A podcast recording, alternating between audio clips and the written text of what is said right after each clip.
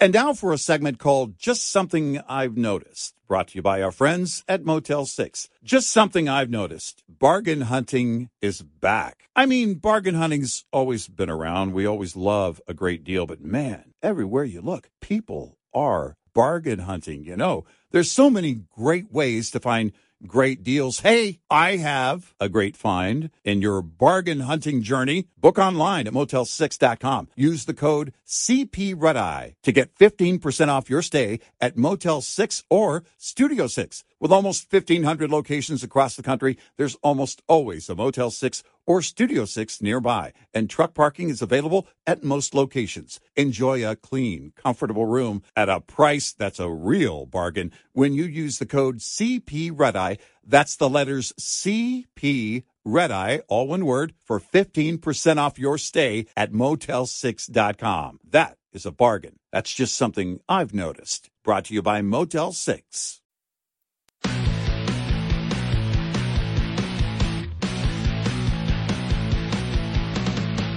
Now, it's Red Eye Radio.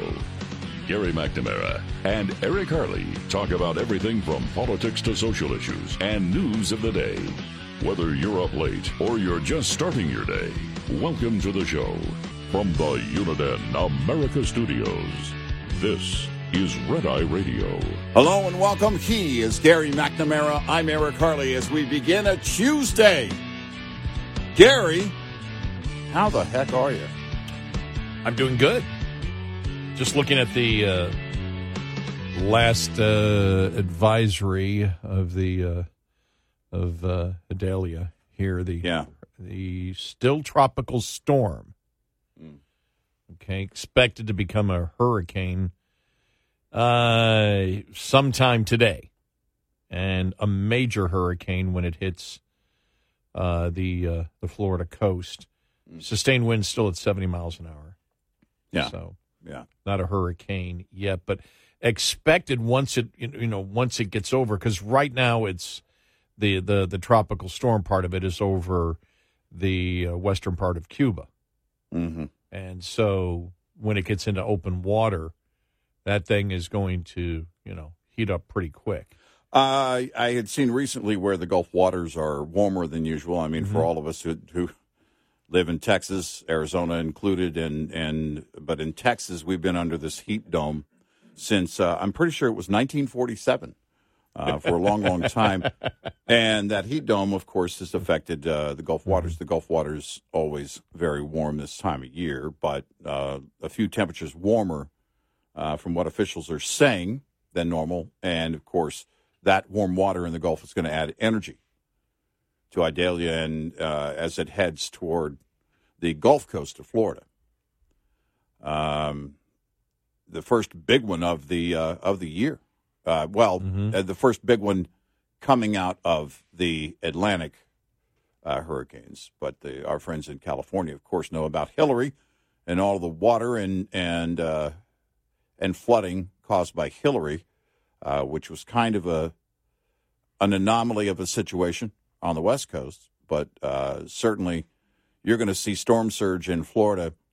Uh, and they said, look, this is, you know, the, the problem with it in, in coming ashore is always the biggest, most dangerous part of these storms is storm surge. Uh, flooding uh, happens very rapidly. And then, of course, you worry about the winds and a major hurricane and, and other damage. Our friends in Florida know all too well what hurricanes are capable of doing. Yeah, I did uh, uh, talk to, uh, or I communicated with a friend of mine who lives uh, outside of uh, Tampa and parts of their county.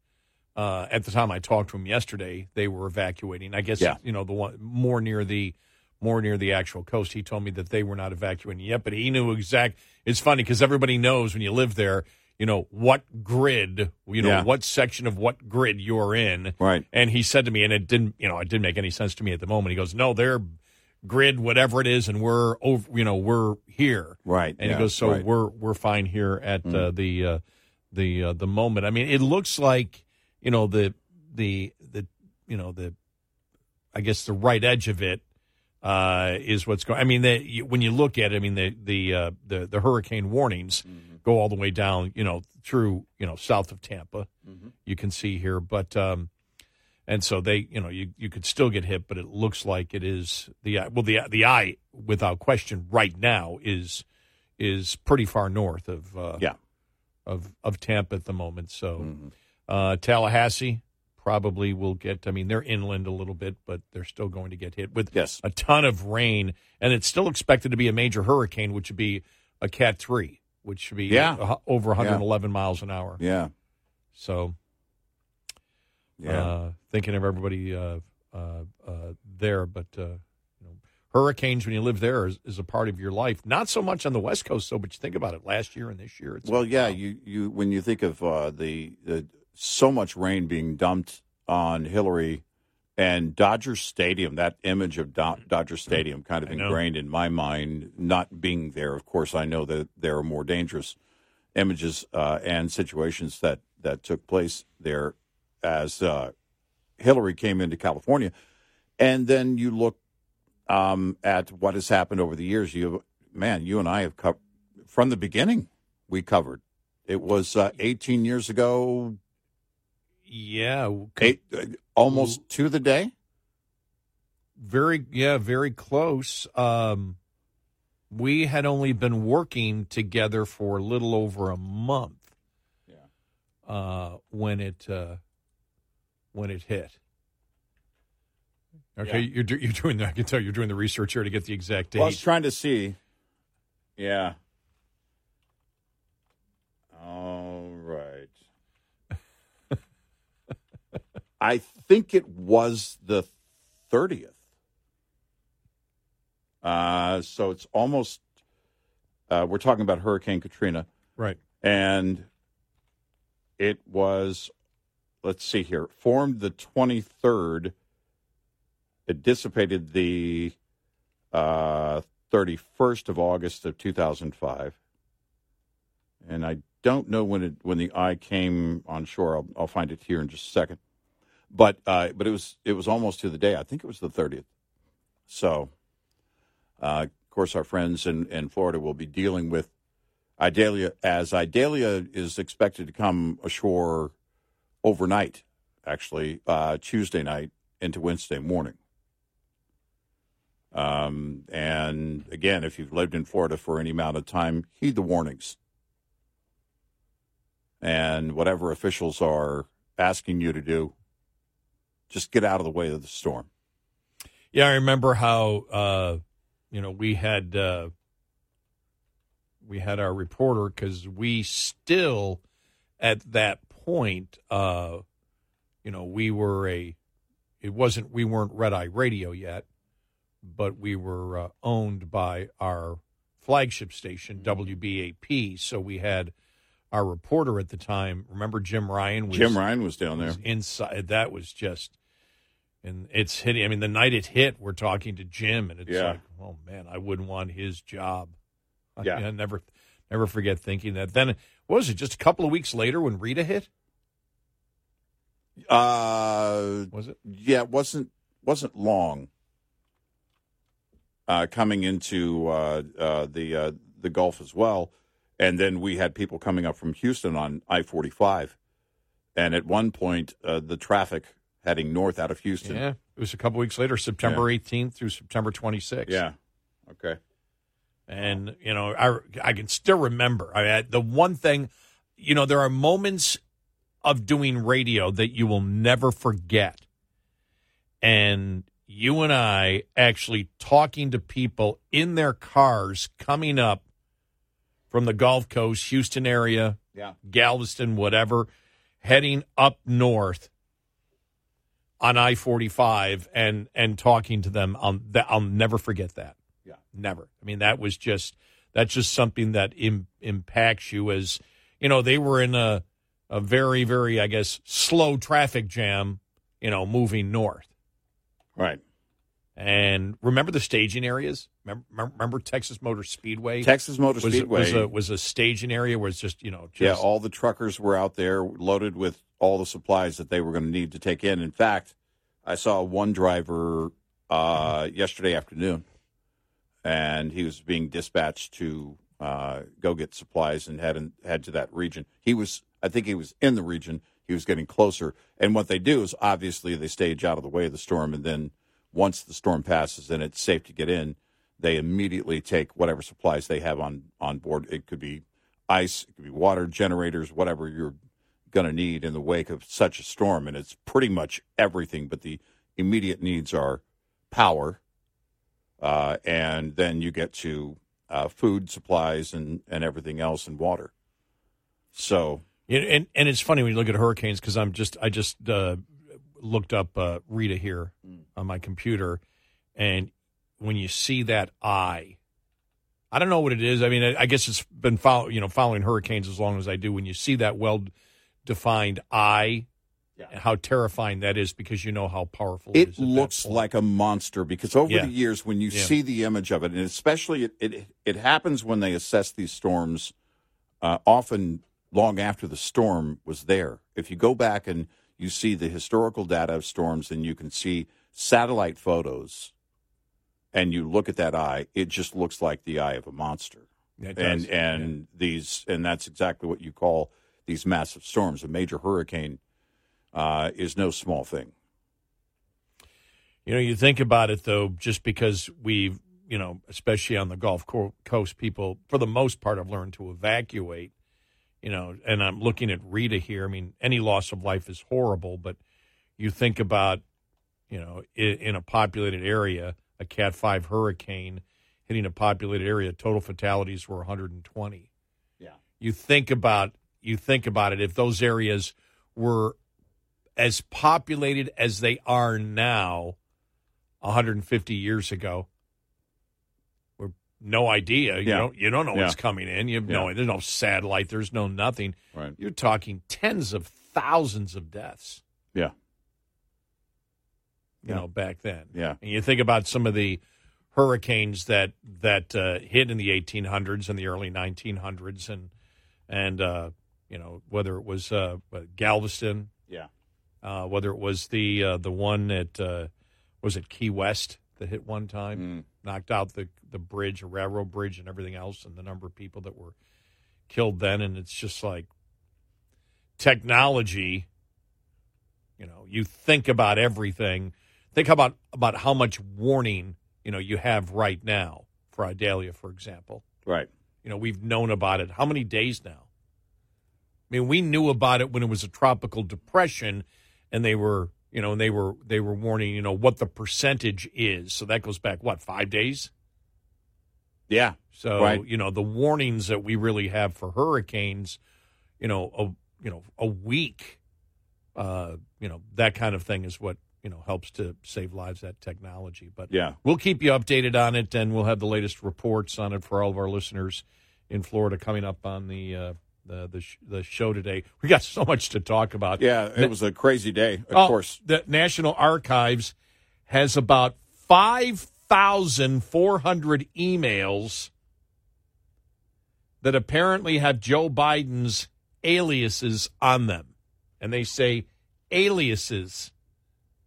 So the Mister was it Mister Peters? was that the Yeah. one? Right. uh, is there more than Mr. Peters? Why? And and the National Archives has it five thousand four hundred times on emails. Joe Biden used an alias. Wow. Perfectly logical reason, I'm sure.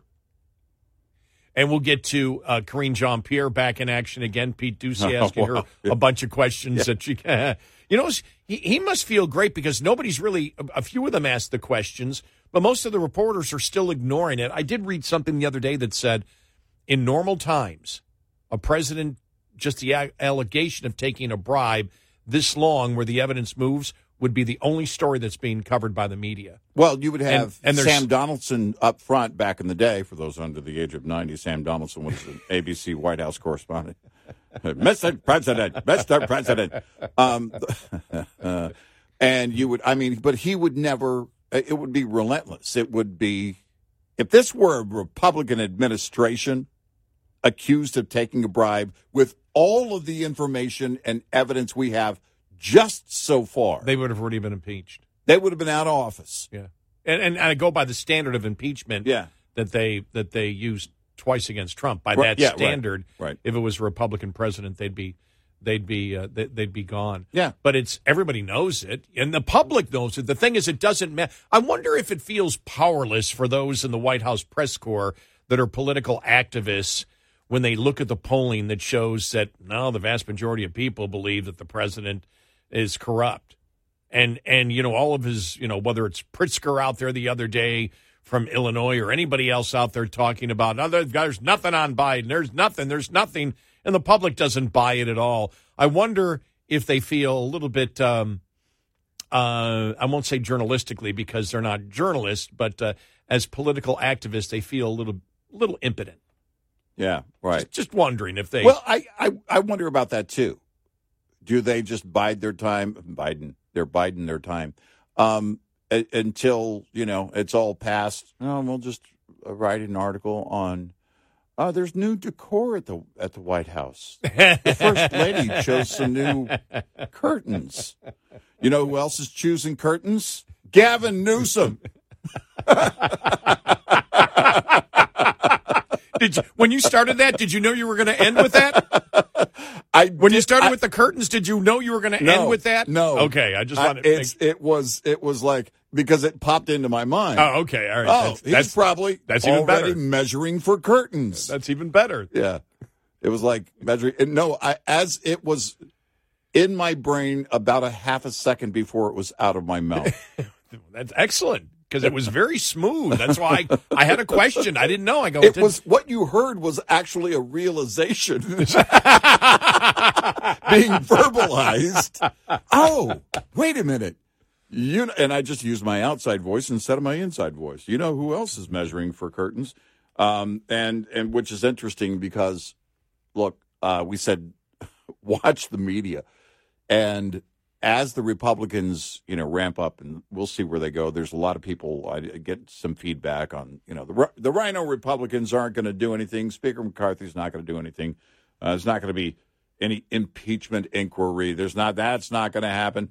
Well, look, I'd say uh, to McCarthy uh, the same thing I, I'd say to Nancy Pelosi. She said no impeachment, no impeachment, no impeachment. The moment she started talking about impeachment inquiry, now the left is motivated, the far left, for of course very different reasons, and of course, of course, all of those, you know, the, both impeachments were bogus. But I said, you can't promise the far left impeachment. Once you open that door, you got to walk through it.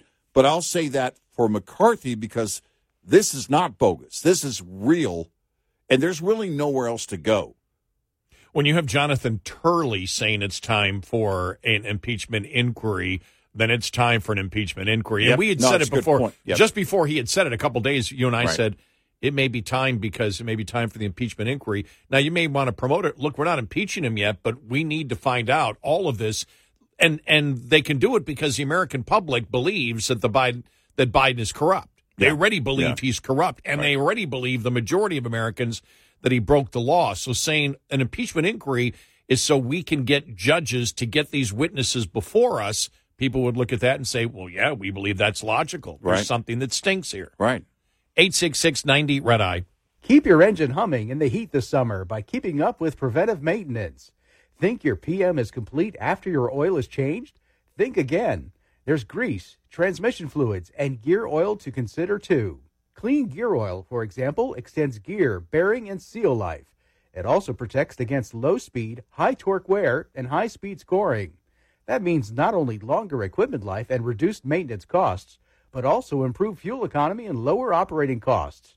So the next time you plan for your oil change purchase, don't neglect lubrication and inspection, especially on components and parts that work hard to keep your vehicle running safe and smooth. This report is brought to you by Shell Rotella. Shell Rotella with advanced synthetic technology is designed to help keep your rig running with more mileage and less maintenance. Coming up, more with Gary McNamara and Eric Harley. It's Red Eye Radio. And now for a segment called Just Something I've Noticed, brought to you by our friends at Motel 6. Just something I've noticed. We don't give enough credit to signs, and we really should. That sign over there tells you great French fries. That sign over there tells you this is your exit. and look at that legendary sign. It's the Motel 6 sign. It tells you a great night's rest at a great price. Book online at motel6.com and use the code CP Red Eye to get 15% off your stay at Motel 6 or Studio 6. With almost 1,500 locations across the country, there's almost always a Motel 6 or Studio 6 nearby. Look for the signs. And truck parking is available at most locations. Enjoy a clean, comfortable room at a great price when you use the code CP Red Eye. That's the letter CP Red Eye, all one word, for 15% off your stay at motel6.com. That's a great deal. And that's just something I've noticed. Brought to you by Motel 6. Afford Anything talks about how to avoid common pitfalls, how to refine your mental models, and how to think about how to think. Paula, while certainly you can mess up on a million dollars a year, it is far less likely than it is on $30,000 a year. Right. I would meet wonderful people that were struggling with a budget that was super tight. It was 100% you need to make more money. Make smarter choices and build a better life. Afford anything, wherever you listen.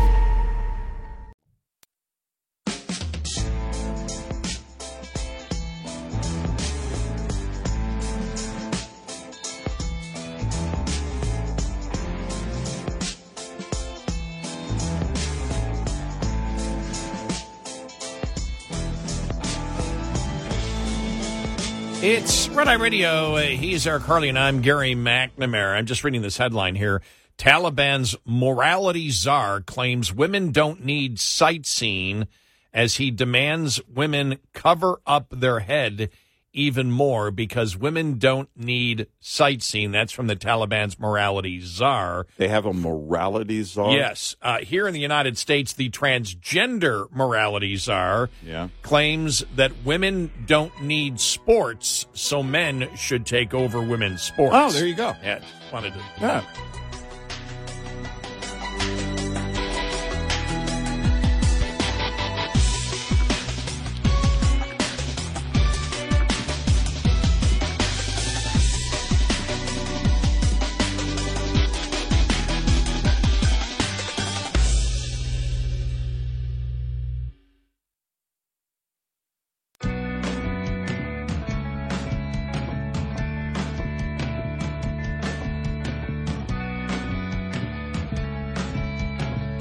You're listening to Red Eye Radio from the Uniden America Studios. It's Red Eye Radio. He's Eric Harley, and I'm Gary McNamara. All right, so uh, they're, they're back. Karine Jean Pierre is uh, is back, All right. and uh, she wouldn't get into the the whole uh, two beers a week thing. She did. Uh, she just said, "I don't even know about the story." She, didn't even know Yeah. the story about. It. Right. And so Pete Doocy had to explain it. So we're She's not going to defer to the USDA. Who? Yeah, is that the United States Drinking Association? Drinking Association, Okay, just and I will say this: Fox News cleared it up that it was a, you know, that it's part of the Recommendation, recommendations, yes. not Yeah. because their headline, and that was on there for a while. Well, you know- indicated that it was that the, that the government was going to mandate that you can only drink two beers a week. Well, you know, yeah, it it'd be limited, and I thought about that. You know, after we talked about it one morning, and and I thought, well, actually, if there's a health recommendation, it should be well, we recommend none because alcohol is is poison.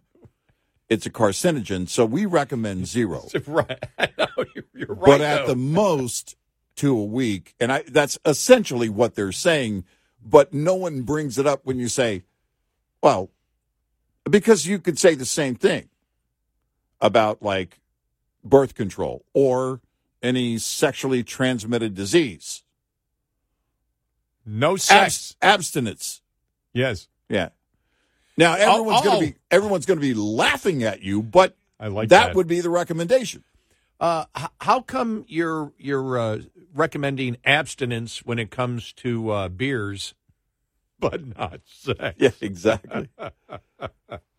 exactly. You know why? Well, if you th- because love is love. Well, let's let, no, but let's let's put it this way, and and this is not this is not to advocate drinking. I I have enough friends that are actually in recovery, Yeah, you know, sure. friends and acquaintances that I that that I've had over the years. Yep. So I I know it's a I it's a serious thing, but just from the scientific point of view, if two beers, if you have let let's go through it. If you have two beers, if you have one on Sunday night with the ball game, you know, for the ball game, and one on Friday night when you get home from work, and there's no harm in that whatsoever. Mm-hmm. So Friday night you have one, long, you know, just one beer, one beer, mm-hmm. and then Sunday for the football games you have one beer. You're mm-hmm. telling me if you have one beer on a Wednesday, that is going to increase your health risk to the point where two is the only amount that you should have? Explain that science to me. Well, that's it because I guess the the question would yeah, if you're because you make the point of spacing them out, right? Right. Now, I'm thinking, okay, the game is on, you make a you drink a beer while you're making your sandwich and then you drink a beer while you're eating your sandwich a few minutes later. Um, but but no, if you space them out, then because I had a ton of questions about a lot of it. It's it's far too often that we see um, a new study says wine is good for your heart. A new study says uh, clear alcohol is just. I saw this one time is just as can be just as in moderation, just as healthy as wine for your heart, and that would be the clear, not the not the dark colored alcohol. You know, like whiskey, a, a clear one Everclear. like yeah, like Everclear, which is always clear apparently. Grain, grain, grain alcohol. Yeah. I'll never, I'll never forget the two and a half men where Rose. uh, Would you like a drink? Yes. Could I have some grain alcohol? We don't have grain alcohol. It was still in the back room. I've I've had some, and uh, someone gave me a sip of it one time, and and it burned my lips. I don't even think I I I swallowed. I I, I didn't inhale. I didn't like it, but um, it was yeah, it was bad.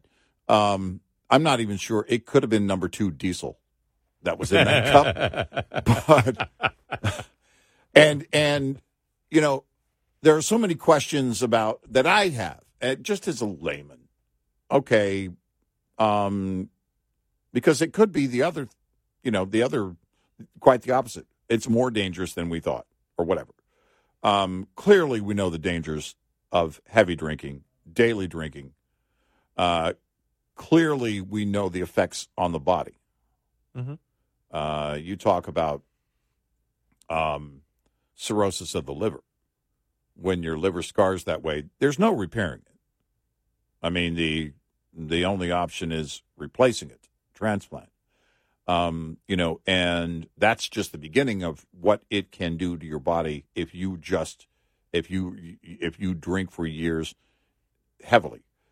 And you look at it and then you think about all the other things that impact your and as an older guy, you think about all your prescription meds, right? Um, okay, you got to get functionality tests on on your organs and everything. If you're on certain medications, well, we need to check your blood, make sure everything's fine. It's not doing any damage from taking any of these meds because they're chemicals and they're fairly harsh. Mhm. A lot of people have, you know, a number of things to say about big pharma and and the chemicals that we take.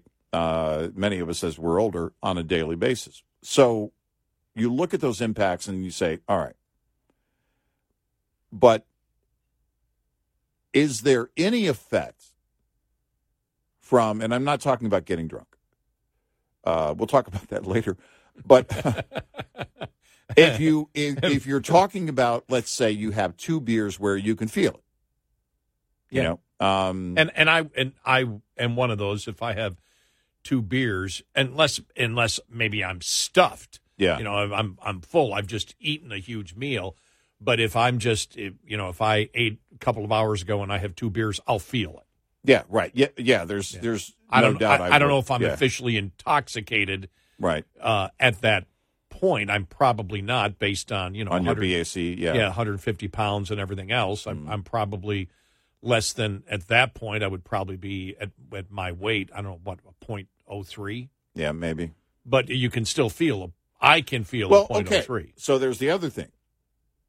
Um, the tolerance. It's it. You know, the tolerance of where it affects. So if you say, all right, you know, blood alcohol content and and how it affects people, and you can see, and it's quite unfortunate to hear about, but what they call high functioning alcoholics. These are people that wake up and not long after they wake up, they they're drinking, and it's it is quite unfortunate, you know, to see. Uh, but for a lot of people, if they can't smell it, now if you're around them every day, I, I it's hard to believe that you couldn't you wouldn't detect it, but they function right, mm-hmm. so they can have a few and they can they they can function. So my question is, you know, again, on the body's ability to re- you make the case of spreading it out over days. All right, we're talking about 3 beers a week. You're going to have one on Monday, you're going to have one on Wednesday with breakfast and then you're going to have another one on which by the way in some cultures is fine. Um or apparently on airplanes. It always amazes me to see somebody on an early flight order a beer and then on Saturday, and you spread them out. The body does have the ability to repair and to take that poison and get rid of it In a small am- in, a small, amount, amounts yeah, with Right. that time in between it. right. And so, you know, when getting back to the, if you get to the buzz level, and let's just say for a moment you're relaxed or mentally it just helps you relax for a minute. Again, I, I wouldn't recommend that for anybody. I don't know anybody that would. But is there any positive effect from that mentally that turns into a positive effect hormonally that you could say, all right, it is a long term, it is a good benefit if you do it in that very In that setting. moderate setting. Yeah. And, No, I don't. these are eh, because well, here's but but here's where I get here's why I wonder where the science ends and the politics begin, and and you look at it for example. Remember, just say no. Remember the White mm-hmm. House, just say no to Oh, drugs. yeah. Just say no. Yeah. Just- you don't Yeah. hear that anymore. no, It's you know, and and you know what you know. You can sit there and go, well, the just say no was political. Where today, where they basically say, uh, tell us what kind of weed you want. Well, yeah, tell us what tell us what kind of weed you want. yeah, which kind of weed And- do you smoke? And uh, and and so you know you look at it and you go well for example and uh, you know my doctor Mhm. uh, and I'm, because i'm a type 2 diabetic and by the way thanks recently i don't know why because i've mentioned it and i mentioned it in passing i'm fine Mm. Yeah. Mm. people give me all sorts of here's what you need to do i'm fine my last a1c was like a 5-6 Mm. so i'm fine i mean i'm not even I'm- I'm barely pre-diabetes, and pre-diabetes is just basically a warning. There is no Right. damage being done to any of my, you know, any any. And since I brought it up, I've got no problem talking about it because once I bring it up, it's like, oh, people have the question. I'm absolutely fine. My doctor told me, in fact, just so you know, my doctor told me after I had, because I've had it seven and a half years now. Yeah, And yeah. uh, my doctor told me, he said, uh, "You want the good news or the bad news?" And I, this was back about three years ago. And I said, "Give me the bad news first. And he said, "Type two diabetes is going to kill you." I go, What's the good news? He goes, "You'll be 120 when it does." And that's the thing. I mean, I've. Yeah, actually, I'm sure. very actually, I look at it, and and I look at you know when I was, and it scared the hell out of me because they read me the Riot Act. My Yeah, doctor right. at that time, I have a new, another doctor now. My old doctor retired, but he read me the Riot Act. You know, I mean, it was just like, guys, scared the hell out of me. You know, Yeah. it's like, and I look at it now, and it was really the one of the best things that ever happened to me because it made me, without question, have to focus on what I eat, Mm-hmm. you know, what I eat, how much I eat, keeping my weight down, and working out like crazy. Yeah. And I wouldn't be doing, not to the point of hurting myself working out, but just it's become a part of what I have to do every single day where there is no choice. And, uh, you know, I don't know. I mean, it might, because of that, you know, I may be healthier right now being able to do the, you know, the radio show. I, it may make it so five years down the line I can still continue and do the things that I want. And I realized that by getting this and and taking care of it, I give myself a great opportunity over the next couple of decades to have a much better quality of life than maybe if I didn't have it and what I would have eaten and maybe just, you know, 15 pounds overweight, then 20 pounds overweight, then 30 pounds overweight, you know, and and and just in, into the bad habits. So for me, it's something I'm appreciative of. But thanks for the people that you know always send me suggestions. But everything is fine. I'm I'm fine there. But my doctor, uh, you know, still tells me today. You know, I mean, he knows I do- don't. But la- last time, even when I went in, uh, I said, "You didn't ask me if I smoked." What? What do you? You don't, do you? No, you ask me every time, though. He goes, "That's the one thing you Yeah. can't Yeah. smoke if you've got diabetes. You know, you you can even drink, you know, moderately or lightly, but you Mm-hmm. can't smoke." Yeah. And it's just like, you know, that's the riot. It's really the only riot act he's ever really read to me Yeah. was was uh, that. And so I, you know, I always play. If he doesn't mention, I always play with him. So I can't smoke, right? What do you mean I smoke it? Yeah. Yeah. But, um, and so you know, you look at that, and I don't think there's any recommendation that a pack of cigarettes is okay. No. You know, it's I don't. The recommendation Two is cigarettes per week. no. N- no. You know, no, the and- recommendation is zero. But I mean, but you make a great point. If you're the government and you know it's poison and you know the you know the health risks of alcohol and the number of people, and you're not going to play because are you playing politics by by saying two? Right. Would the government would the government be better if they number one either just stayed out of it completely, Right. or said, look, our health experts recommend you don't drink and you don't smoke. Right. You know, we know people are, but we recommend know that you don't. Well, yeah, and that's you know that's it because you can say, well, or they just stay out of it completely. you know, the minerals in beer are good for you, and you know that they can be healthy if you in moderation and blah blah blah blah blah. But the alcohol part of it is the focus that I was, you know, uh, is is where I always have my focus because as a nation, we're a nation that wants to be buzzed a lot, Yeah, we- and right now, a lot of people are smoking weed. 866 90 Red Eye. Lines open for your calls. 866 90 Red Eye on Red Eye Radio. What's up, everyone? It's Reality Steve, your number one source for all things Bachelor Nation and reality TV. Every day, I'm giving you the behind the scenes juice and your info on all your Bachelor Nation stories and also interviewing some of your favorite reality stars. My name has been synonymous with spoilers, but I'm so much more than that. Give me a listen. The Reality Steve Podcast, part of the Believe Network. Just search B L E A V on YouTube or wherever you listen.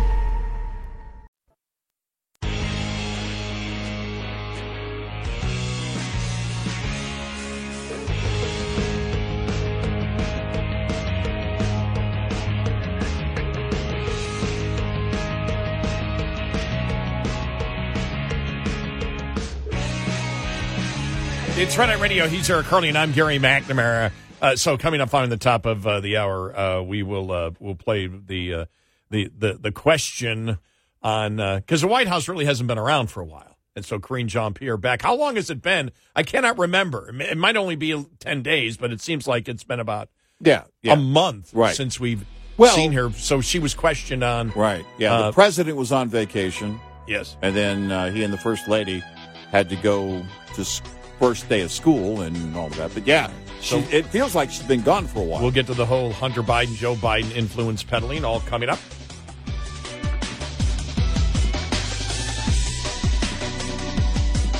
Top of the hour news is brought to you by House Products. Visit houseproducts.com. This is Red Eye Radio on Westwood One.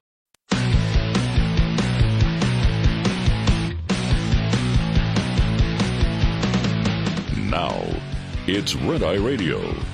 Gary McNamara and Eric Harley talk about everything from politics to social issues and news of the day. Whether you're up late or you're just starting your day, welcome to the show. From the Uniden America Studios, this is Red Eye Radio. All across America, we are Red Eye Radio. He is Eric Harley, and I'm Gary McNamara. We're everywhere. We're everywhere. So download our app today and listen when and where you want. Well, we may not be everywhere in the universe, but I mean, on the planet, we probably you can find us. Yeah, I I I think we're in every universe. We're in the multiverse, as the kids say. The metaverse. Uh, We're cartoons. All right, you ready? All right, what do you got? Here we go. All right, uh, this let, let's start out with uh, uh, Pete Doocy asking a bunch of questions to uh, Karine Jean Pierre concerning Joe Biden, Hunter Biden, the influence, or excuse me, the uh, what are the? The illusion of influence, and more, and see how she won't answer any questions. Now, the part that got interesting to me is the fact she goes, "Ask Hunter Biden." He goes, "Yeah, but this applies to Joe," and they're arguing back and forth about you know what she's able to ask questions on. And by the way, she's losing it because there isn't there isn't except if you are you know a loyal Democrat and don't want the truth to come out. Anybody else, which is the majority of America, wants her to answer those questions and understands that this concerns Joe in the White House. Yeah, right. But here's here this is. Here we go. Something else. The Secret Service is paying $16,000 a month now to stage near Hunter Biden in Malibu. Who's paying for that? That's a question for the Secret Service. Okay, Hunter Biden is reportedly selling art to pay for his $15,800 a month rent in Malibu. How can you guarantee that people are not going to be buying this art to gain favor with the president? That is a question for Hunter Biden and his representatives. It's a I, question I know. of- I hear. of I ethics hear. The White House, we know I that hear one of your the art question. buyers got a job from the Biden administration. Can you guarantee that there is I no hear. quid I pro hear your quo? question. I'm not going to get involved in this. That is a question for Hunter Biden's So, representatives. but we know that uh, from a Hunter Biden associate now that he sold the appearance of access to then Vice President Biden. Are you confident that he has stopped doing that? That is a question for Hunter Biden. If somebody is selling the appearance of access That to the is- White House, that that is is- a question for the White House. No, that is that is your um, your I don't know how you're perceiving That's my that. reading of sworn I- testimony by I- Devin I- Archer. He said. I am just not, Peter. I'm just not going to get into this. I'm just not. So, this testimony, since the last time that I was in here, uh, Devon Archer talks about how he and Hunter Biden tried to profit off the Biden brand. What is the Biden brand? I'm Not going to get into it from here. I'm not going to get into it from here. So what you're saying is you refuse to talk about it. Right. That that the sworn testimony Uh-huh. is that there is a Biden brand and and uh, that at the minimum there is the uh, you know uh, the illusion Of influence. of influence. Uh-huh. Yeah. But if there's an illusion of influence, which he's saying is more with, by the way, the painting, because what he said was Hmm. somebody who bought a painting from Hunter got a job at the White House, got a job from the White House or whatever. Yeah. I don't know specifically who they're talking about, but that's what he said. Yeah. He said so the so the illusion of influence is still there based on And she said, Well, I'm not going to answer the question because it only concerns Hunter. Well, it doesn't concern Hunter. It concerns the White House. And By the way, there's still so many more questions you could ask. oh, sure. And and I would sit there and say, do you, you uh, you know, can you explain if it's just we've he- heard the illusion of influence? Can you explain why the Biden family set up t- over twenty? Because I'd ask this question, Mhm. and I'm and now I didn't prepare it, so it it may not be fully formed or uh, you know down to a sentence. But I would say the the the Biden family created Hunter Biden and the family created twenty fake corporations to funnel money to nine different Biden family members. We're told that this is the uh, the uh, illusion of influence Mhm. with Joe, and the only one who's crooked is Hunter. Well, if the money, if the that's because the money flowed to him, well, then if it flowed to nine other Biden family members, is the entire Biden family corrupt? And are they all using the president and all attempting to use the in the illusion of influence against the president? So they're all guilty of corruption and they're just using Joe and Joe, your boss, has no idea what's going on here? Those are the kinds of questions you need to ask. You know what else you didn't hear from Karine Jean Pierre was I know what you're getting at. The president is innocent. He has not broken any laws. He has not crossed any lines, not as vice president, not as senator not at any time in between, and certainly not as president. And this is not going to happen in this room, Peter. We're not going to have this discussion because the president is innocent. That's if you have point, questions yeah. for somebody who is not a government employee and is not employed at the White House, then you can take your questions to them. But the president is innocent. You didn't hear that what you heard was, uh, I'm, I'm, I'm, no, I'm, I, uh, I'm, no, uh, I know what you're getting at, but uh, no, we're not gonna, no, no. Uh. I would have fired her for not being able to lie effectively. well, that a long time ago. is that acceptable? Can is is that getting fired for cause where you couldn't collect unemployment? Why did you get fired? Well, because I they told me I did not lie good enough. Well, then that's horrible. You should be able to sue them. What's your job? I'm a presidential spokesperson. And what does that entail? Lying every day. Lying. a lot. So so then you you uh what but what they're saying is you weren't lying effectively. Could you imagine that conversation Yeah. going on? Right. But I'm trying to collect unemployment. Yeah. Yeah, but we're trying to find out whether you were fired for cause or for non-performance or just laid off and there's a there's a difference. How much were you making? Five million dollars a day. You are a horrible liar. You're bad at it. Uh wait a minute. Uh are you uh is that the real you or are you acting when you're up there at the podium? Well, I'm acting. Are you telling me the truth now or Are you are you a member of SAG or AFTRA? Well, no. Oh, darn it! We thought you might be able to get you unemployment in California. Exactly. Would you like to be? Have you ever thought about getting into acting? Um, if you want to lie for a living, go out to Hollywood. Um, you didn't hear that, and I think Kirby tried to pull it off one day Yeah, and I- still yeah. failed. Yep. You you look. You're going to have to be strong behind that podium. And why is it they can't do that? I, I- Because because there really is no conviction. There's only so much, and and I really wonder how much they are sweating on the left inside the Beltway, all the way to the top and inside the White House. I think big time. Exactly. Big and time. when you're sweating, you're not going to have the confidence because you know you can see the clouds in the horizon. You can see what the GOP is doing. You can see where this is going. And it could be, remember, I said a while back, it was a couple of months ago, I started saying, you know, the left is afraid because they don't know what the GOP committees have. They don't know what the whistleblowers are going to say or what evidence is going to come up. They're right now in the clouds, in the fog. Well, one indication that that was correct was Director Wray, FBI Director Wray.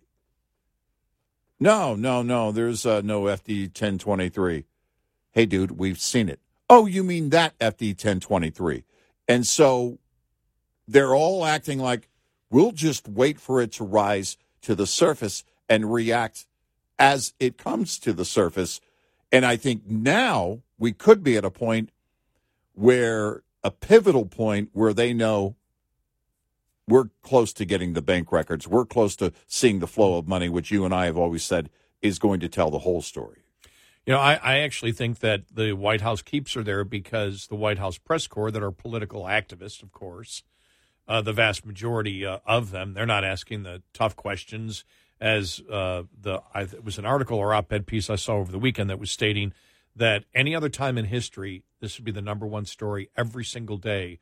As every single day you get closer to, uh, okay, we're getting close to the the actual money trail and if the Republicans get this impeachment inquiry or they decide to do that, well, then the courts are probably going to say, okay, you can start releasing some of these financial records. And everybody knows that that's what they're waiting for. They're waiting mm-hmm. for that shoe to drop at you know at that point. But every single day, I mean, the story yesterday we'll get to here in a little bit. Fifty four hundred times on emails, the president used aliases right. that the National Archives, you know, has. But I think they keep her around because there's a sympathy that she's so bad, I believe, from the press corps that they really don't ask the toughest questions. Well, because there's the thing. Okay, so uh, Jen Psaki, much different approach. In fact, most every other person in that role, much different approach. But what would happen if Jen Psaki? Now, I think Jen's. I, I don't know. She lied without hesitation. Well, that's, that's the that's, that's okay. Not, exactly not just confidence, what, but without hesitation. Karine Jean Pierre constantly is hesitating. She doesn't know what her next word's going to be. And and she, and and we made the point because who was it? Chris Wallace, Jen Psaki is uh, she's the best one ever. Um, coming from Chris Wallace, I'm not sure if that's an accolade or not.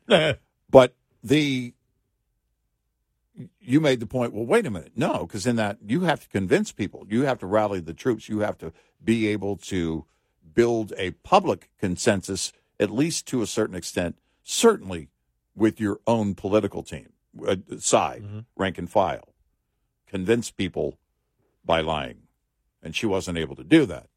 But at the very least, when you're president, you're the mouthpiece for a guy who's being accused of bribery, and every day you need to behave like it's making you angry that anybody, how dare you bring this up? This is a GOP led charge. This is the GOP trying to get revenge on a uh, on this president because the last president was impeached twice. You're going to go down the list. How can you not play the liberal playbook effectively? Because How can you not do it? Because she knows she's lying, and you can tell she she's still she's still uncomfortable doing it. It's and right now I think everyone is sweating big time because yeah. they either know what's right around the corner or they fear that it may be around the corner because the bank records are going to tell the story and I really believe we're going to we're going to start seeing bank records soon. 86690 Red Eye. Managing time is key. Successful owner operators know that simply running hard is not enough. If it were that easy, anyone could do the job and expect the profits to roll in. It generally pays to slow down. There is a trade off in higher costs, not to mention the increased risk for driving fast. If driving slower takes time away from you, you could find some of the ways to get it back. Never take time off during the last two weeks of the quarter or the last week of the month when freight typically is abundant. Sometimes it works to your advantage to look for loads that take you through home rather than to home.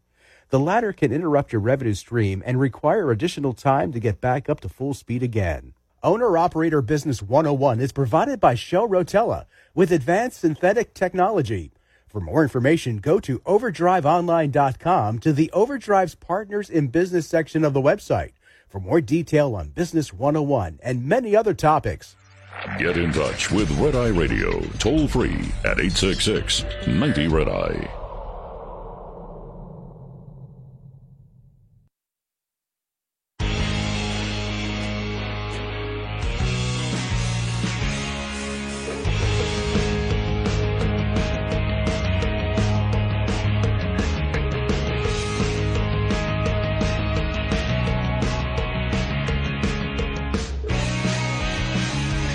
It's Red Eye Radio. He's Eric Harley. I'm Gary McNamara. You know, I've been thinking all this week and even last week. Yeah. I've been thinking, hmm, when I get on a plane this Friday, are they going to require me to wear a mask?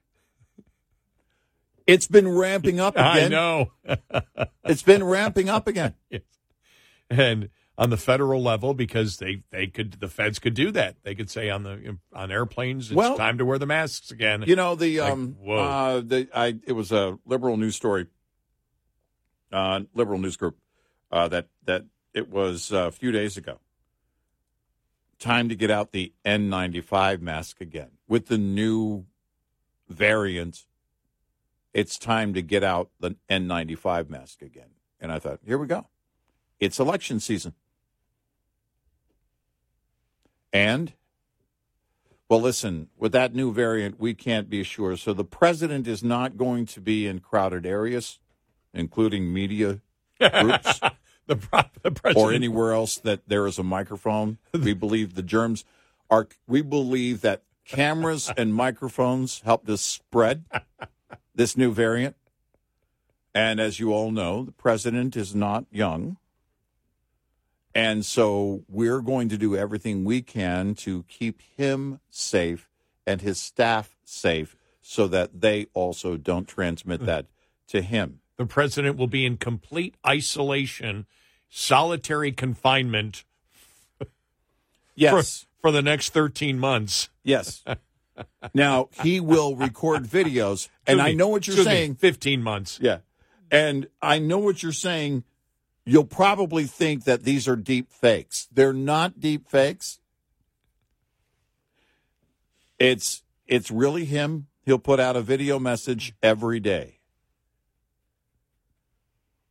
I mean seriously. There will be no more communications from Karine Jean Pierre.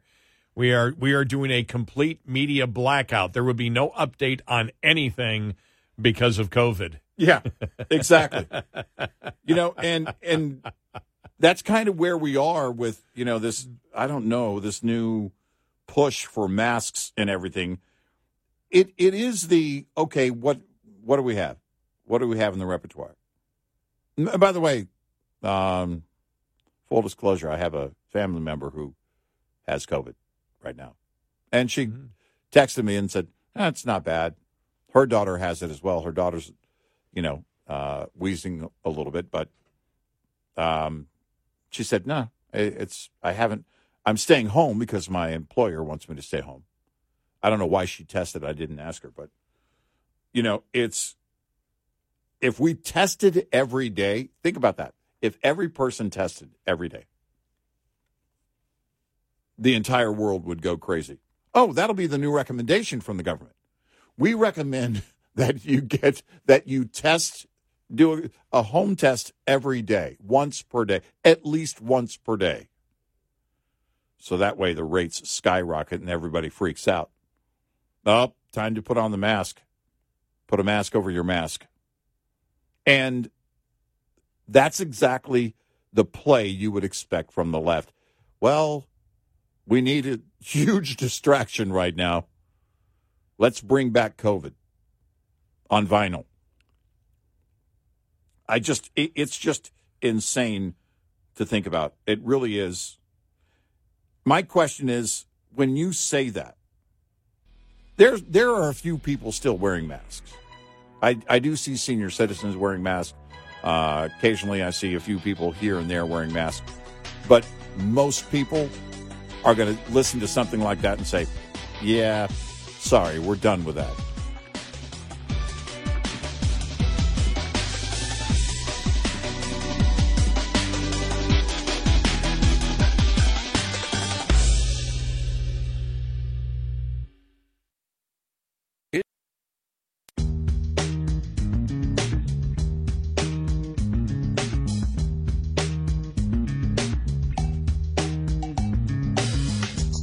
McNamara and Eric Harley taking your calls.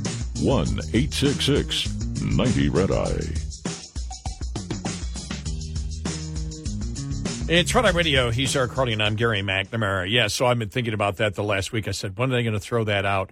You know that uh, okay? Uh, will they will they do that after summer travels? All right, time to watch time to wear the masks, but after Labor Day, so they, they don't hit the uh, the the vacation uh, uh, traveler.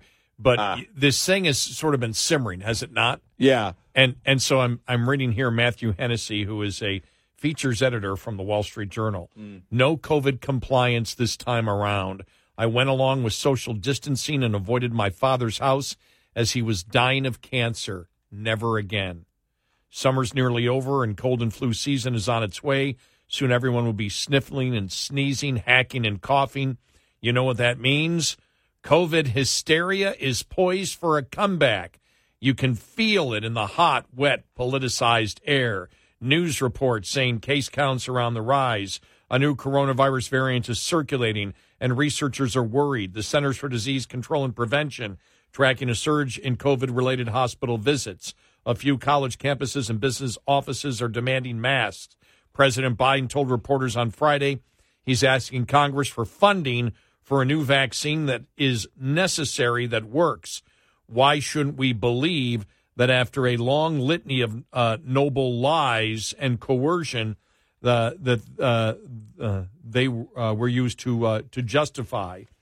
Um, every year since 2020, autumn has brought fears that the killer virus would emerge like the biblical fourth horseman. These fears have often been exploited for political gain, and with the presidential race kicking into high gear, the stakes will likely be higher this time around. The old anxieties return. What if it's worse this time? What if they call for lockdowns? How can we be sure people won't fall into line again? Can my business survive another test? Can the country? And then he writes, I, I'll take my stand. Whatever happens, I won't participate in meaningless gestures. That means no masks under any circumstances, never again. I also pledge no fist bumps, no grocery washing, no crossing the street to avoid my neighbors, no locking myself away from the world, no health, uh, uh, uh, excuse me, uh, uh, uh, no locking myself from the world. I won't present my papers. I won't swab my nose morning, noon, and night, and I mm. won't submit to mandates that fill my veins, or more importantly, my children's veins with new drugs and vaccines that haven't been tested the way drugs and vaccines normally are. When I was a kid, the loudest voices urging me to question authority and fight the power came from the left. Now, those same voices urge obedience to state control. Conservatives once stood for social conformity and personal discipline. Now they preach resistance and revolution. When the world's gone crazy and nothing makes sense, the only rational option is to think for yourself. Do what feels right, regardless of what people say about you on television. Don't follow leaders. And as Bob Dylan once sang, and watch your parking meters. We could use some of that spirit. To my mild shame, I largely did as I was told during the pandemic. I wore the masks, got the shots, worked from home, worshiped online. I even stayed away from my father's house as he lay dying from cancer. I should have been there. I'll never get over that. I uh, complied because everyone seemed to be complying, and I didn't have any of the guts to say no. In hindsight, I can't help but feel I sold my God given freedom too cheaply, and I won't get fooled again. Hennessey is the uh, Wall Street Journal's deputy edit- editorial features editor. So here's the uh, tweet I saw the other day. This was Sunday, and it's from CNN, and it's the tweet with a link to the story about it. The tweet is, I'm sorry, the post at X is if you're at high risk of serious illness or death from COVID 19, it's time to dust off those N95 masks. Well, I would argue that if you're at high risk or serious illness or death from COVID 19, you never put them away.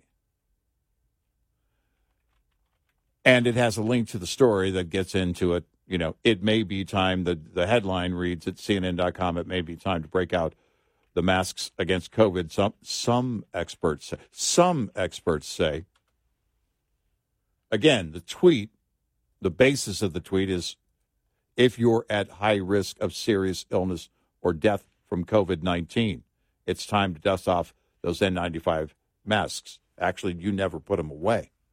you're at serious risk. So you fold that in to this entire equation. And what what is it about? It's about, all right, and and I think they're floating these things to see mm, can we get mandates? Can we get back to the mandate thing? Can we go back into crisis mode because we're nothing on the left without a crisis? Well, and and the the the fact is they blew it because they lied. Right. And you know, I'm reading here from the New York Post. The New York Post immediately has this story. Nearly is uh, Twitter uh, uh, is uh, they uh, is anybody censoring this? Mm. Nearly 99 percent of COVID 19 deaths reported by the CDC last week were not primarily caused by the coronavirus. New data shows, according to the CDC's COVID 19 dashboard, just 1.7 percent of the 324 coronavirus deaths logged in the week ending August 19th had the virus listed as a primary cause of death. Mm. The data changes a bit for New York, where 2.1% of COVID 19 deaths had virus as the main cause. Florida and Maryland have the highest COVID 19 death rates at 3.4%, followed by Washington with 2.4%, while Tennessee and North Carolina each report 2% behind New York, but above the national average. This is a staggering difference from the peak of the pandemic in 2021 when 30% of COVID 19 related deaths had the virus cited as the main cause. the primary cause of death is defined as the condition, injury, disease, situation, or event that initiated the chain of events resulting in a person's death. The CDC has not reported the primary cause of death in cases where COVID 19 was the secondary factor, but data from the agency shows cancer and heart disease continue to be the leading causes of death nationwide. Weekly COVID 19 deaths are at their lowest numbers since March of 2020, according to CDC data, but coronavirus cases recently jumped nationwide, with New York reporting a 55% increase in the beginning of August. The uh, spike came from a new variant dubbed EG5, emerged as a dominant strain, causing about 17% of the COVID cases nationwide. As new variants continue to arise, health experts are concerned that we are not prepared, especially for a worst case scenario. New York City Health and Mental Hygiene Commissioner Ashwin Vasan and other public health experts are encouraging people to get updated booster shots when they become available in late September. All I want is information. I want information. That's what I want. Yeah. I want information Right. that I can trust. And Right. the reason that everybody is doubting the federal government is because the federal government lied to us. Yep. on a number of things. Right. On the on huge, absolutely huge information that the public absolutely needed on COVID and the federal government lied. Well, and here's the thing about that is that as a global pandemic, we're all in. And when you look at how these lies and and learning how many lies there were along the way after the fact, you don't even have to be someone who is uh, you know, a political wonk or somebody who is following it intently every day to know in the back of your mind, yeah, they weren't telling the truth. The point is, our intuition for many people just at the end of it was, you know what? It was exactly what many said at the beginning. Dangerous if you have underlying conditions or you're somebody who is a, a senior. Or or and obese. Yeah, underlying condition. Yeah. Right. And so all of these things, when you add them up, is why did we stop the world for that? Why didn't we just protect those who needed protection? And there are some exceptions to that rule along the way, but there there are for any disease or illness. Why? We assess our own risk every single day. We let teenagers drive. It is the number one cause of death amongst teenagers is car crashes. But we let them on the highway starting at the age of 16. And the older I get, the younger that gets. And those are the things that we as a society, a free society, have decided that we will live with acceptable levels of risk. Well, what we forget about, remember the the entire the entire mandates and closing down was based, and the the vaccine mandates were based on a falsehood that we knew, and the mandates were still being promoted by the federal government, Mm-hmm. and we knew at that point that the vaccines did not, and the federal government knew that that wasn't even tested in the vaccines Right. from what we uh, know, whether it stopped the actual spread. We know now it did not stop the actual spread. And so you didn't need to close down everything because one of the things, and you and I had asked this early on, well, why would you close down everything? And why would you close down? Remember the insanity of it. We closed down parks. Yeah. Parks were closed. Yeah. Uh, and that's why, you know, we They make the sent a SWAT team after Tom Brady. well, we we made, we made the we made the joke that the president, you know, not not even when he goes to the helicopter, he's not going to even come within you know a hundred and you know 150 yards now because there's too great of a risk. But when you look at this here, if this is correct according to the New York Post, looking at the CDC numbers themselves, then the death the the death rate primarily from COVID is way less than it has uh, than it has ever been. And so, even as it spreads, you look at it that the vast majority, 98.3% of the primary cause of death from people that have COVID is something else, which would tend to make you believe with that number that they're most likely older. If they've got bad heart conditions or heart disease, whatever, most likely they're whole, older. If they're dying from cancer, most likely they're older. If they have other underlying conditions, they're elderly and they're obese. Well, we're getting the same thing that we got before. And we shut down schools, we shut down business, we we uh, fired people, we destroyed people's lives based on a lie that every then then in essence everybody has to be treated equally in this disease. And the interesting thing is this is something that we knew up front real early in Right. March of 2020 and early April of 2020 after the deaths in the nursing homes in Washington state. We knew it at that point, but it didn't matter and the government didn't respond to new information. The government wasn't honest. The government didn't respond to the important questions that people had. Why are you shutting down all of society? You don't need to do it. Protect the elderly and the people with may that may not be elderly but have massive underlying conditions, but let life continue because as we know with what they call the excess deaths Yeah. now that are will be tabulated for the next couple of decades. Right. People not going to the doctor uh, like they should have been, not getting, not having access to doctors because that was limited and discouraged. But mm-hmm. it was. This is something that we are able to see now. Trying to bring back a mandate right now politically is not going to work. 866 90 Red Eye. We'll be right back with more Red Eye Radio with Eric Harley and Gary McNamara.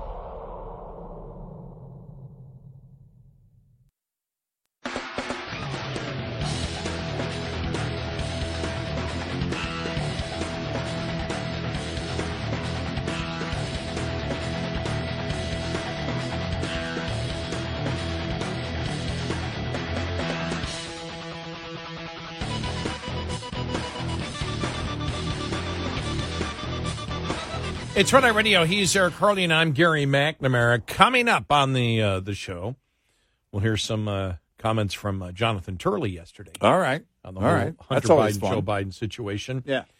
Very interesting. Electric vehicles. Hmm. What if the dealerships don't want them? Well, Here's you and I kind of touched on that the other day. What happens when you have a glut of inventory? Well, you have to mark them down, but you can only mark them down to the point that the OEM allows. You can't take a, the dealership can't take a loss on it. Right. So, what do you do with that?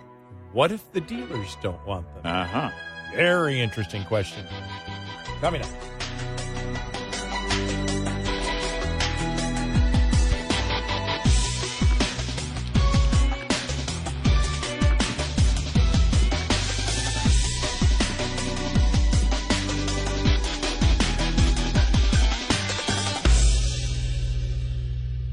This is Red Eye Radio on Westwood One.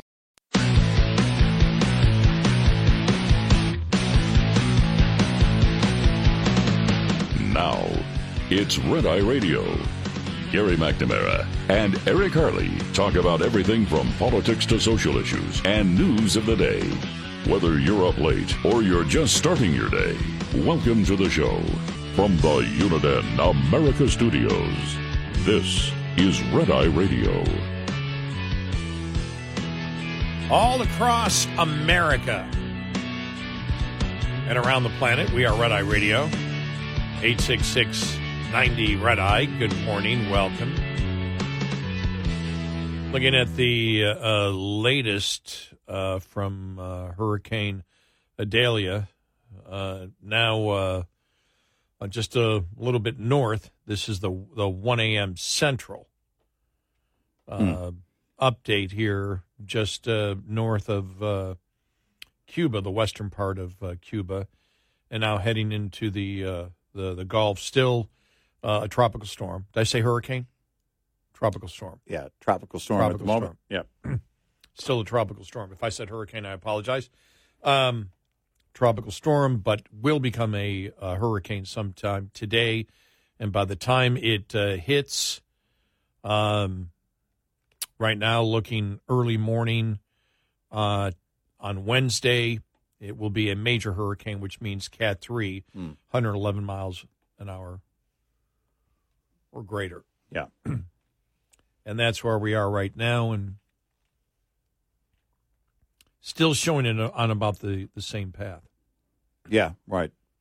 Uh, that will likely update uh, throughout the day today, as it, it is uh, expected Idalia to make landfall there on the Gulf Coast of Florida uh, in uh, Tuesday night into Wednesday morning.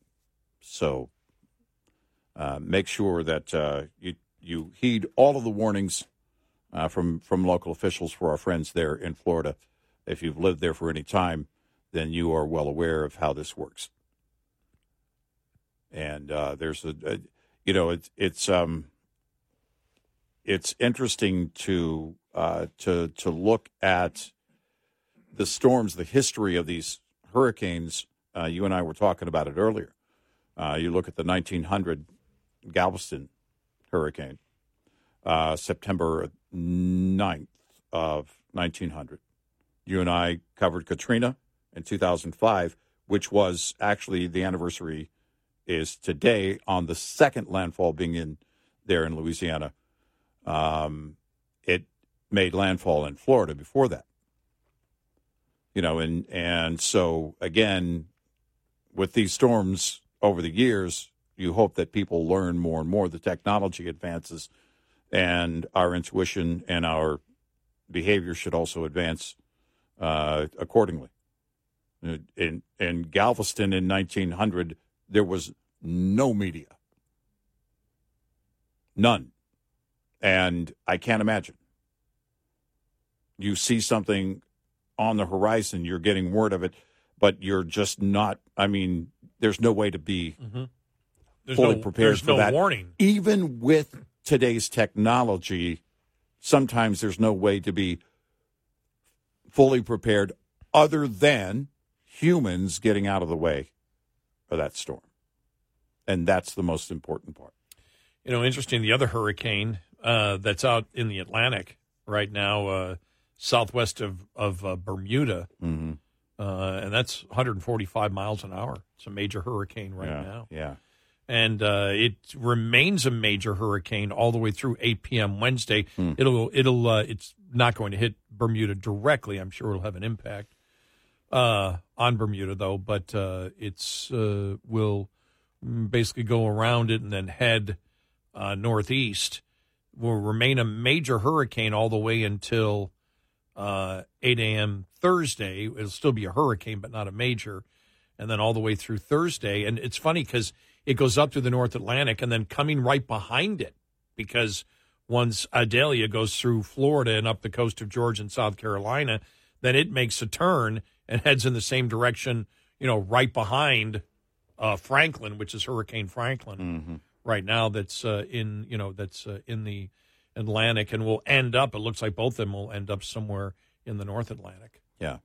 But uh, yeah, just always fascinated by hurricanes. Yeah. Uh, as as I grow older, there's a couple of things I always wish that I had taken a, a course in uh, meteorology, Mm.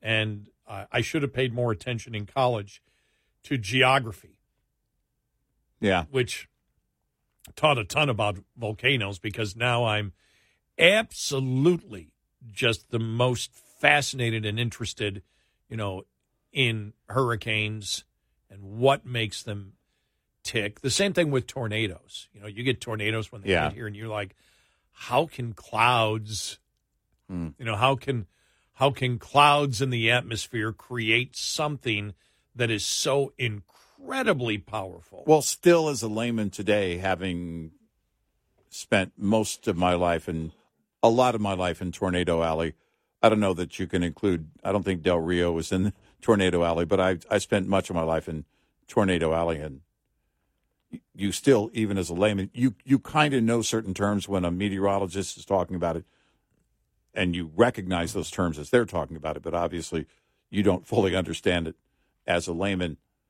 But so much has been learned because tornadoes spawn so quickly. But now, with today's technology, being able to know that these are the areas of high risk, moderate risk, low risk at this uh, on this day, and you know, I saw it. I was thinking about it the other day because sometimes your local meteorologist, uh, especially on television, they'll say, "Listen, tomorrow's going to, you know, we're going to see this, we're going to see that," and then if it doesn't happen, we had that happen not too long ago, and it turned out that the system actually went south of our area, and then people were on on social media reading the riot act to the meteorologist. You're complaining that it didn't happen? Was his response. And I'm like, exactly. I- It's, I, look, um, you can't say that it's not an exact science, but the problem is, is that Mother Nature isn't exactly predictable. And that's the nature of weather Well, and storms. Remember, was it last was it last year or this year? The ones going through uh, Arkansas, Mm, heading yeah. towards uh, Memphis. Yeah. I was blown away by these meteorologists who were zeroing in, zeroing in exactly Oh, yeah. Yeah. yeah, yeah, exactly as because there were multiple tornadoes exactly where it was you know what streets what neighborhoods it was headed towards Yeah. and this was on a Yeah. national Yeah. this this was i believe it was it was fox weather Mm, it was fox weather right. And they were right on it. I mean, they were just like, here it is right there. And so if you're here in this neighborhood, this neighborhood, it's going to be crossing this interstate at this point, right about here and here. And it was funny because they, they then showed the interstate and you saw cars, you know, the basically blockade to let the tornado pass, you know, in front of them a couple of miles. Yeah. And I mean, it was just, it was bizarre, but the expertise in that, that you're, you know, it's like, hey, if you're five miles in this direction right here, you know, you, you know, take cover right now. Yeah. And that was, that blew me away by how accurate they were. And there's times they're not going to be accurate, but good God, it, you know, to be able to call, it's incredible that they call it as accurately as they do. And I don't mean like rain showers like yesterday or two days ago. Where I was Right, like, yeah, right. maybe I'll get rain. It shows I'm going to have rain. Well, I mean, it, that you don't know where the showers are going to pop up. Right. You know, you Yeah, may have an idea that, Yeah. and that's why they say, you know, 20 to 30% chance of rain. That's not 20 to 30% chance of rain that it's going to rain over you. Yeah. What that means is it's going to cover 20 to 30% of the area. Right. But right, Yeah. what precisely they don't know. But yeah, I, I love that. we hear people get angry that the that it didn't. You were wrong about that, and it and we didn't get the softball hail and the it, and I don't know. That's I I understand that people make plans, right? Because when things like that come out, and I've got as a father, I'll always do this. I'm looking out for my kids because they live all over the area and they're at work during the day. And if it looks like this is going to, you know, pop up in two or three in the afternoon or or uh, or close to drive time when they're going to be on the freeways, you know, I want them to know about that, plan accordingly, and people make their plans accordingly. But you know, I'm always grateful when we don't get softball size hail or tornadoes on my on my street. We um, I was at a truck show uh, a few years ago, and we were at the Tulsa Fairgrounds, and the conditions were right. It was there was high risk in that area, and sure enough, the first night we were under tornado warning, and the second day the the system was going to recreate itself. Essentially, it was going to be the same conditions over that same zone, and we had all these really cool and very shiny uh, big rigs that also happen to make people a living. You know, it's their equipment, and so we we worked with the people, the officials locally, to be able to get them inside. It was an outdoor show, and there was a there was this huge arena. I think it was a, sometimes used as a rodeo arena, and they were able to to park them in there on the second night. But I remember being at the hotel, and it the you know the sirens are going off and the warnings are going off, and you know it's highly unsettling, and I think as humans we're all we're always fascinated with weather. Um, I think it's just part of you know who we are. It, it it kind of makes us nervous. The power of it all, and should, and it should motivate us when we have this technology and we have people telling us get out of the way of the storm. And you know what? If they're wrong, and your house is standing, and more importantly, you and your family are intact, then that's a good day. I, I would say the, the the only time, you know, most of the meteorologists around here have been around for a while. Yeah. You know who they are. When I lived, for example, uh, and even when I'm back in in Buffalo, Hmm. you have so many. I mean, that's a feeder television market, which means you're getting a lot of young people who come in Ah, yeah. and they're leapfrogging to the bigger markets, so they don't stay a while. I'll go back to when I go back. I don't know who anybody is. I mean, I you know, Yeah, from when yeah, I was there yeah. 25 years ago. Sure. You don't recognize any of the news people on the TV. So Right, right. a lot of them don't come from Buffalo. So when people say there's going to be a foot of snow, they're like, they just absolutely go crazy. Mm-hmm. And there's so much hype on it. You're like, it's just a foot of snow. Right. And For Buffalo, that's nothing. Right, exactly. And and so, you know, now last year was legit. Sure. sure Last yeah. year was legit and and here, you know, a lot of people up north will make fun, for example, of down here in, in Texas or in Dallas when we're going to have an ice storm or a threat of snow, but as I explained to everybody up there, the difference is we don't have any equipment. Right. We don't Yeah. run salt trucks. We You don't run the budgets for it. Remember when the um, Super Bowl was here? Yes. and we had to borrow DOT, state DOT Yep. trucks had to come here from West Texas because uh, Amarillo, Lubbock, that area, uh, it's higher elevation than us, and they and they also get stuff that comes down They get colder weather, they get uh, more ice and snow typically than we do, and so we borrowed DOT trucks from West Texas that had to come in and clear the roads, uh, so everybody could go to Jerry's house and watch the Jerry Jones, uh, the stadium, and and watch the game. I mean, it was Yeah, but when when you get when you get and it doesn't leave for a while. I mean, the mm. cobblestone ice was. a Oh, few when years we had that- was that just- was oh, horrible. my gosh, It was horrible. That was just. I had to drive on that Yeah. and go rescue my daughter and her husband. and you, you don't deal with that up north Yeah. because they just throw salt on it and it's gone. Within Right, you know, yeah. it's gone. It never really forms to that level. Right. Yeah. and so you don't you don't have that but even driving because i remember a couple times driving home uh, i don't know if it was from here when we were at the abc studio so it was actually a little further Right. i remember there'd be a foot you know there'd be 12 inches of snow and i would drive you know and be on the ground Yeah. and all the streets would be completely deserted and i'm the only one driving even down the tollway There's hardly a, a car to be seen and i'm like well they shouldn't be out because they're not used to driving in this stuff i grew up my whole life driving in it Yeah. so i know the proper Yeah. speed and and i just know how to drive in snow and i actually know how to drive on ice Yeah. you know i and, mean I and there's some exceptions to that in the in the north. If a quick moving system dumps a lot of stuff faster than the trucks can take care of it on the road. Like I remember remember several years ago the I don't know how many years ago that was the I eighty thing in Pennsylvania. Oh yeah, well yeah. You oh. can, oh no, you yeah, can, but those are you can get. I mean, last exceptional. Oh, oh, good God! Last year Yeah. in Buffalo, they got. I mean, that that snowstorm. I mean, we just got killed, and I don't know what was worse. People ask me all the time. I wasn't there for that one. Luckily, I wasn't there for that one. Mm, yeah. Well, I would have never made it back. I was, you know, I, the night before my flight was canceled, yeah. and but that Christmas Yeah, wow, storm yeah. was. You know that Christmas storm was, you know, that was one for the ages, as was the Blizzard of '77 or the Blizzard of '78. Now, Blizzard of '77 to me, you know, just because of the drifts, 30 feet, you know. Okay, over- remind me, is there a documentary on that? The Blizzard of seventy there has to be, right? yes, All right, yeah. yes. It's called The Wrath of God.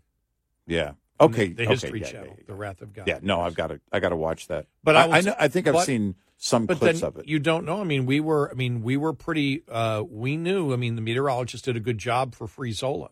We knew it was coming. oh yeah. You know, we knew it was coming for Frizola in February 21. And I'm telling you, that matched anything you see up north. When Del Rio, Texas got 11 inches Hmm. of snow, you knew it was bad. But it was the wind. Oh, it was gosh, the wind yeah. and the incredible cold of minus three degrees. You know, I never forget walking out going, I, "This isn't Texas. I'm not. Yeah, I'm in no, it Minnesota was- somewhere." it was- I mean, it, it was. was It, it was just. But uh, you know, to to do it, it, you ever want to fly in a hurricane plane into the eye? Uh, I have. I've wanted to do that. I, I don't know that I've wanted to do that, but certainly I wouldn't mind uh, talking to the people who have or watching it online, Oh, which I have repeatedly. Yeah, that's Yeah. fascinating. Watch It- some of the it is. documentaries on that is just It is. fascinating. But we'll keep you updated on uh, her, uh, tropical storm Yep. uh, Idalia, which is supposed to become a hurricane sometime later on today. Hmm. Coming up, eight six six ninety red eye. Coming up, more with Gary McNamara and Eric Harley. It's Red Eye Radio.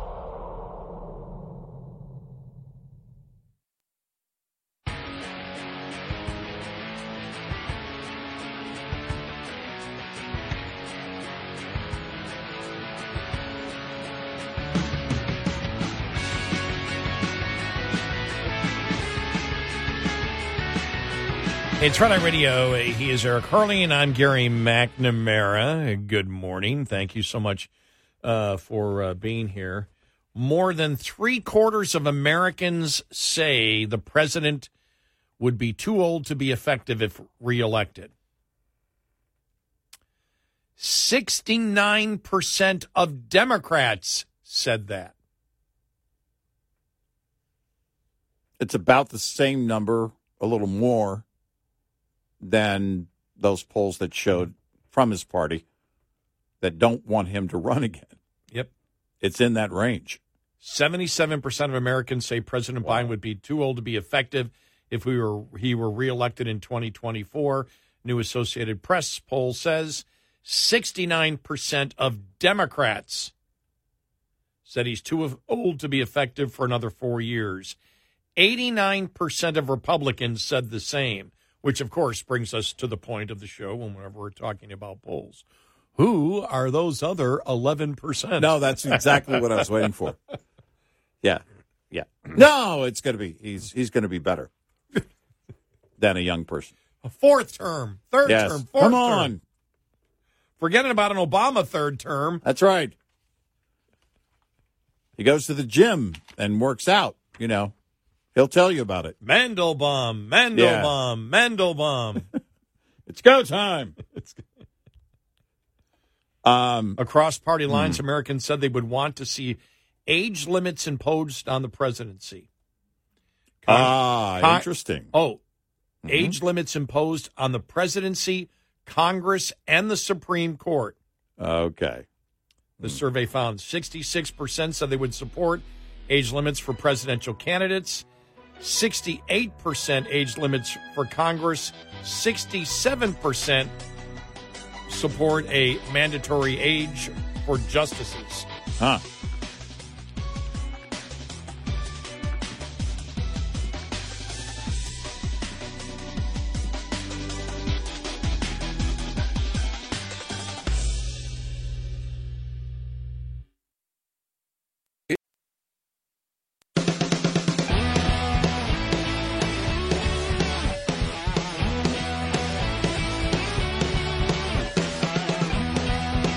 You're listening to Red Eye Radio from the Uniden America Studios. It's Red Eye Radio. He's Eric Harley, and I'm Gary McNamara. All right, uh, two things, and and they're things that you and I have talked about a lot in in the in the past, and uh, they've really come to the forefront here in the last couple of days. Uh, one is on racism, and we had touched on this yesterday with uh, Ramaswamy uh, quoting uh, squad member Representative Ayanna uh, Pressley back from 2019, where she said, "We don't want any more black faces that don't want to be a black voice. We don't want." any more brown faces that don't want to be a brown uh, voice. Ramaswamy said that at a, a, a used uh, those uh, quotes from her from 2019. He says those aren't my words; those are words of a, of the modern grand wizards of the modern KKK. And we had played yesterday Dana Bash of CNN, uh, you know, trying to I don't know outfox Ramaswamy by saying the KKK also murdered, raped, and did that kind of stuff. And Pressley didn't do that. And, well, Ramaswamy wasn't talking about it. He was talking about her words that she said, that the words, i in essence, are the words of the modern grand wizards of the modern KKK. You know, you and I said the same thing about Biden. When Biden said that the uh, Georgia election law was Jim Crow. And we said, that's a lie and you're lying about that, you tell race you tell racial lies in order to get people livid at each other based on skin color. That's what he, that's what Biden was attempting to do. Yeah. It was reprehensible when he did that, and we have stated all along, and th- this is why more than Ramaswamy have to hit this. I'm still not happy with the Republican Party for not hitting every day the identity politics of the Democrats. You have, I'm sorry, I don't mean to quote Bania here, but you've got gold, Jerry. Hmm. You've got gold. the identity politics of the Democratic Party is judging people by groups and not individuals. That's how you get to racism. In fact, part of critical race theory is if you say that somebody is independent and autonomous and shouldn't be judged by their skin color, you are viewed as a racist. Yes. Everything is posterior backwards. And so uh, she responded and said it's, you know, just terrible and horrible. You know, what uh, the verbal assault lobbied against me and Dr. Kendi is shameful. It's deeply offensive and it's dangerous. She said that she is squarely focused on the work of undoing centuries of harm that has precisely been done to black Americans and charting a path of true restorative justice and racial justice forward. No, you're not. No, you're not. No. You're trying to portray that if you have a particular color skin, you will uh, you had been a victim, are a victim, and will always be a victim. And there's nothing you can do to change that. And that's the core of CR, you know, critical race series, uh, CRT, that the reason you will always be a victim is because whites are socially racist, will never get over it. That the culture of whites, that racism is so great, it's almost the same as DNA, and therefore society must be set up that all whites are racist. Well, we know that was the logical progression of the Democratic Party because if you don't toe the line and you're black, we'll just talk to Tim Scott about that. Right. Any black conservative. Any black conservative. And this is what we have seen over the years. The media goes after them over and over and over again. There must be something wrong with you if you are black and you are a conservative, or somebody else is teaching, telling you what to think, or leading you, and you can't think for yourself. Either way, how is that not racist? It is racist. It's it's the it's the ultimate. I mean, it's the thing is the identity politics of the Democrat is so blunt. It's there in your face every single day. They're proud of their racism. Yeah. To the point where, as we now know, racism. If you're a racist, it means you're anti-racist. Mm-hmm. No, I wish to I wish to follow Martin Luther King, and I wish to say that I judge everybody not by the color of their skin, but by the content of their character. And then you're told, no, you don't. What do you mean I don't? Who are you to say how I judge other people? Well, because you have a particular skin color, which means, uh, duh, and you get right to that point. It's like, stop, you're a racist. Yeah. You're judging me and how I think by my skin color. I mean, it's so blunt what they're doing, but it's a great time for Republicans, and I wish Republicans would wake up and understand that the one thing that the Democrats have pounded at them for decades is that they're racist, and this is the perfect opportunity to clearly respond with obvious racism that comes from Democrats and pound it over and over again because it's true. Yeah. But it's like Republicans. We say what we say it once, and if everybody doesn't understand it, we move on to the next topic. Right. No, the Democrats have learned lie repeatedly.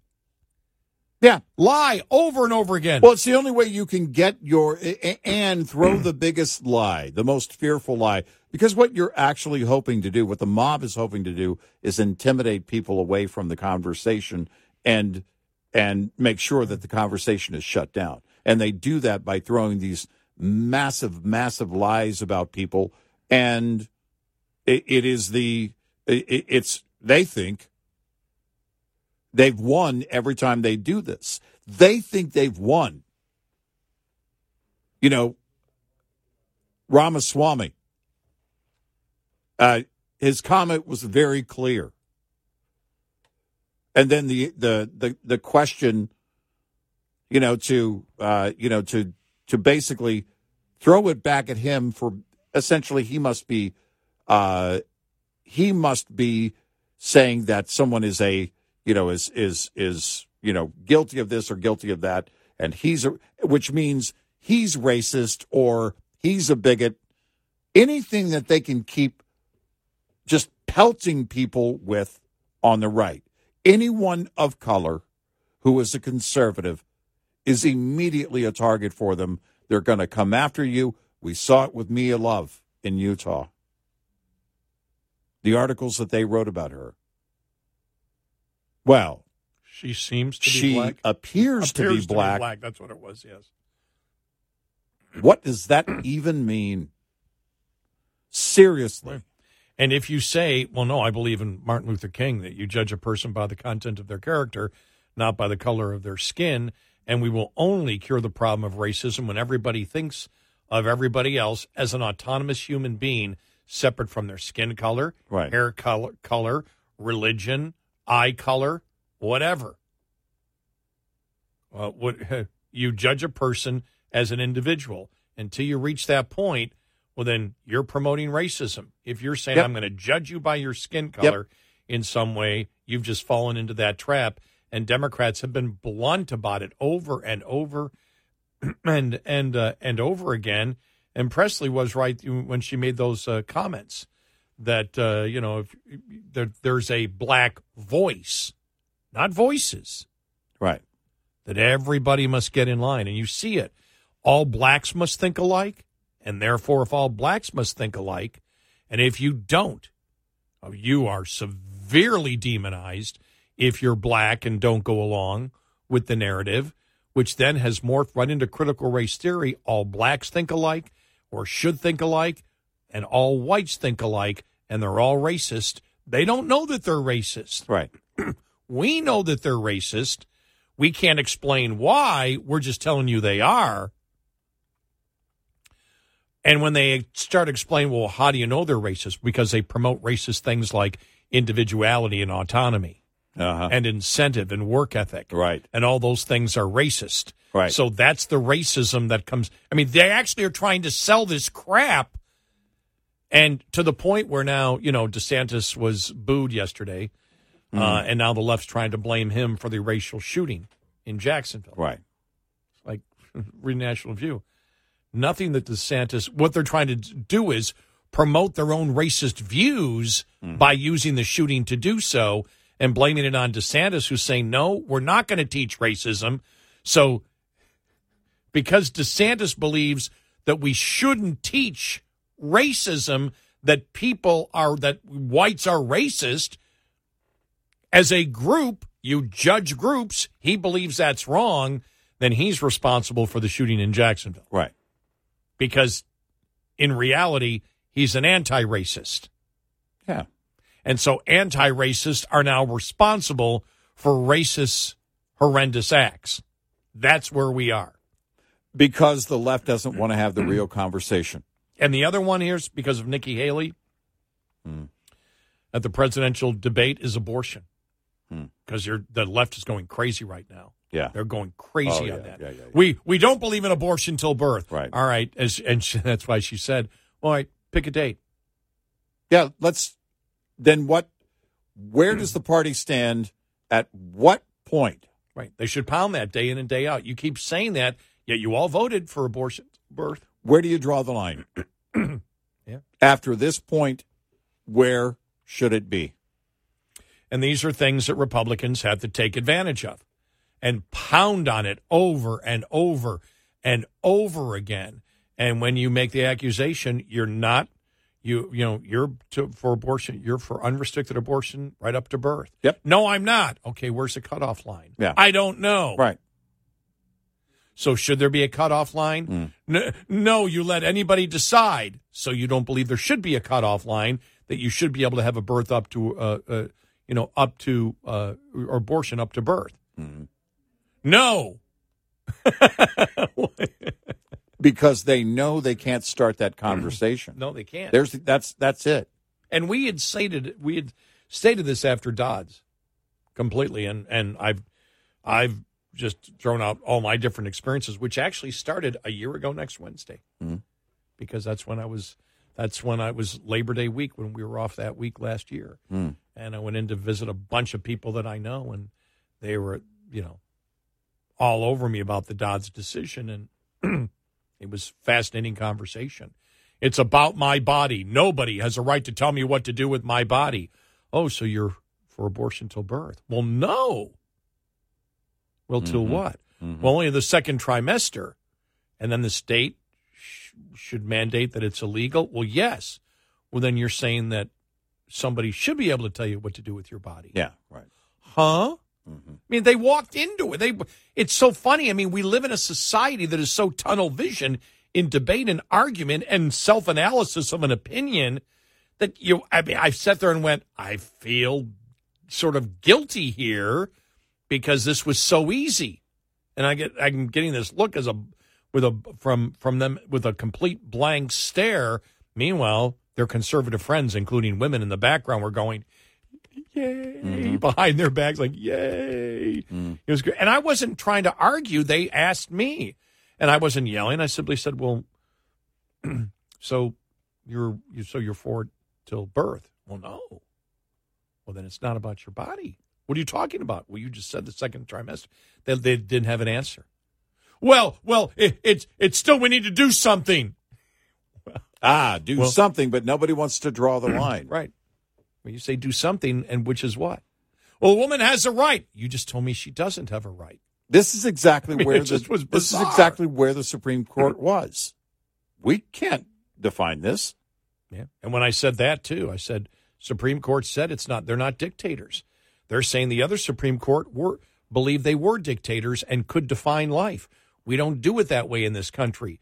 The the people through their elected representatives define life through laws. Right. And I said, "So tell me how that's fascist." Nobody could nobody could argue. Right. They just they were completely lost. Yeah. I think they wanted to move on. Well, you're, you're just a talk show host and you know how to argue. Well, yeah. Well, Next, I mean, am I wrong? Am I wrong? But well, no. Is where, well, then stop it. Well, it's where would you draw the line? Where'd you draw the line? Uh, Jen Psaki was out the other day saying it. We are not for abortion up till birth. Okay, great. Right. Where do you draw the line? You believe that abortion is wrong after some point in the pregnancy. Where is that point? Yeah, those are two issues that the Democrats are extremely sensitive to this last week. Yes. 866 90 Red Eye. Lines open for your calls. 866 90 Red Eye on Red Eye Radio.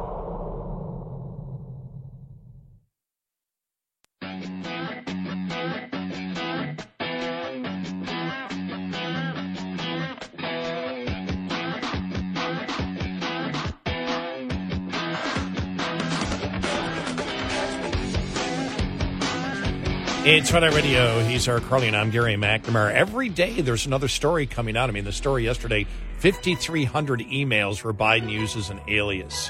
And then you see all of could it be collusion going on between the Department of State, the White House, and the Department of Justice and the special counsel? Yeah. What to make of all of it? Hmm. Coming up.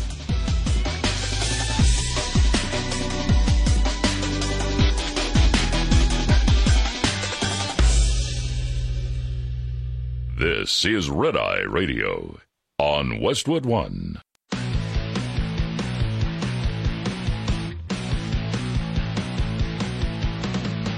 Now, it's Red Eye Radio. Gary McNamara and Eric Harley talk about everything from politics to social issues and news of the day. Whether you're up late or you're just starting your day, welcome to the show. From the Uniden America Studios, this is Red Eye Radio. all across America and around the world. We are Red Eye Radio. He is Eric Harley, and I'm Gary McNamara. Good morning. I mean, there's so many stories out the last couple of days where it's almost like, I don't know, brain overload. You know, Yeah, you had the, yeah. the, the, the stories of Devon Archer visiting John Kerry Mm-hmm. just a few weeks before, you know, the stuff went down in Ukraine. Right. Uh, you had uh, the other story about the the uh, aides from the White House counsel's office meeting aides of of uh, the special counsel. Yeah. You know, Yeah. before before the indictment of Jack Smith's uh, aides, before the indictment of Trump came down, Right. uh, you had the story. National Archives has five thousand four hundred emails linked to Joe Biden's email aliases.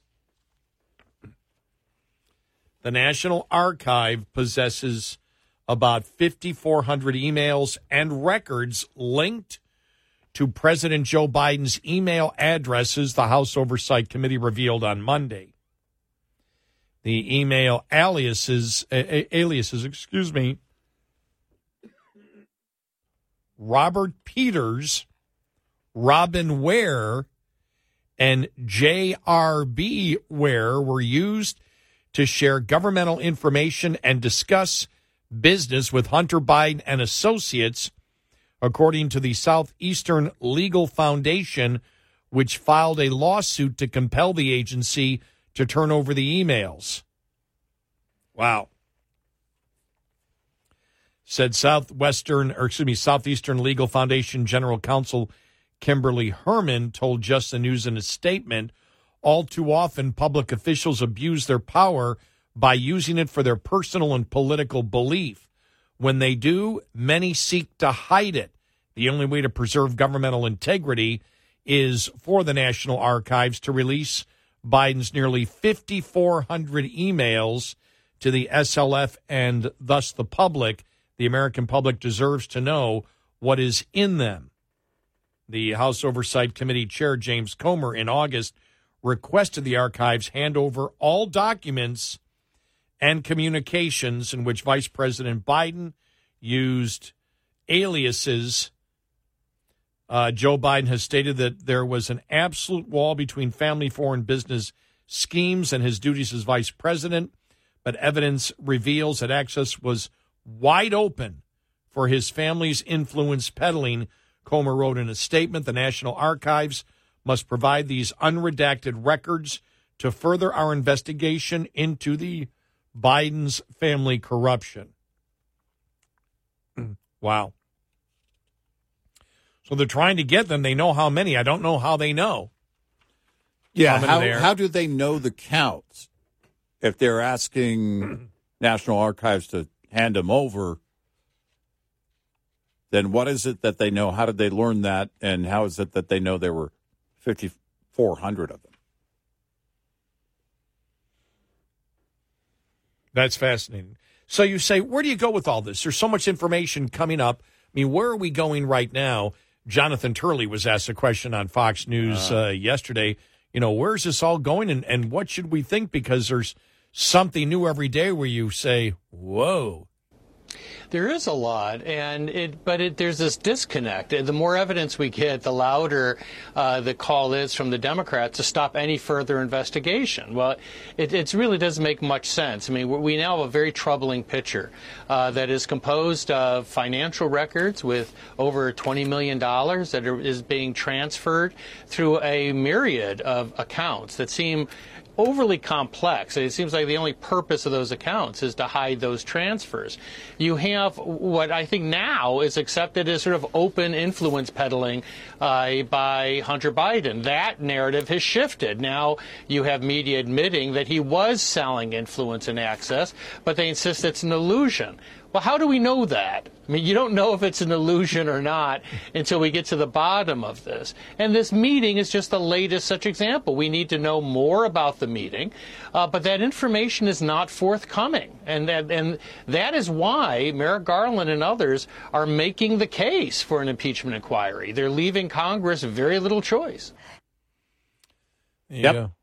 Uh, look, we carved it out immediately, and uh, Turley following up that, and I think everybody is seeing it. When you take the special counsel assigned, spe- uh, special prosecutor assigned to Hunter Biden, then you are carving him away from Joe Biden because that investigation is not on Joe.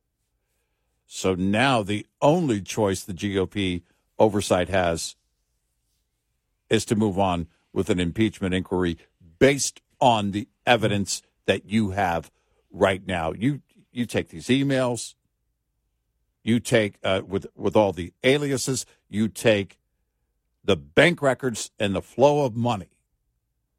Once that hits,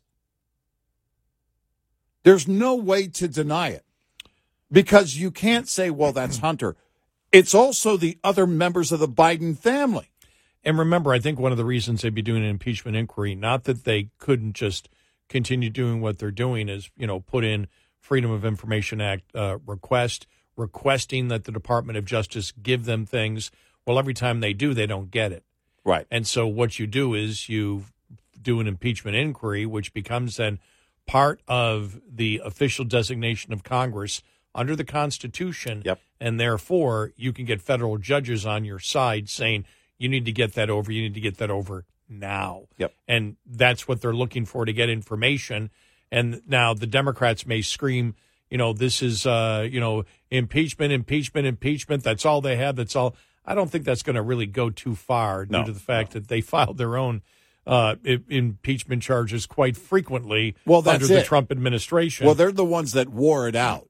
Right. So, and I think Republicans can say, we don't know if we're going to hold a vote on it. We're trying to get information. This is the only way we can get information.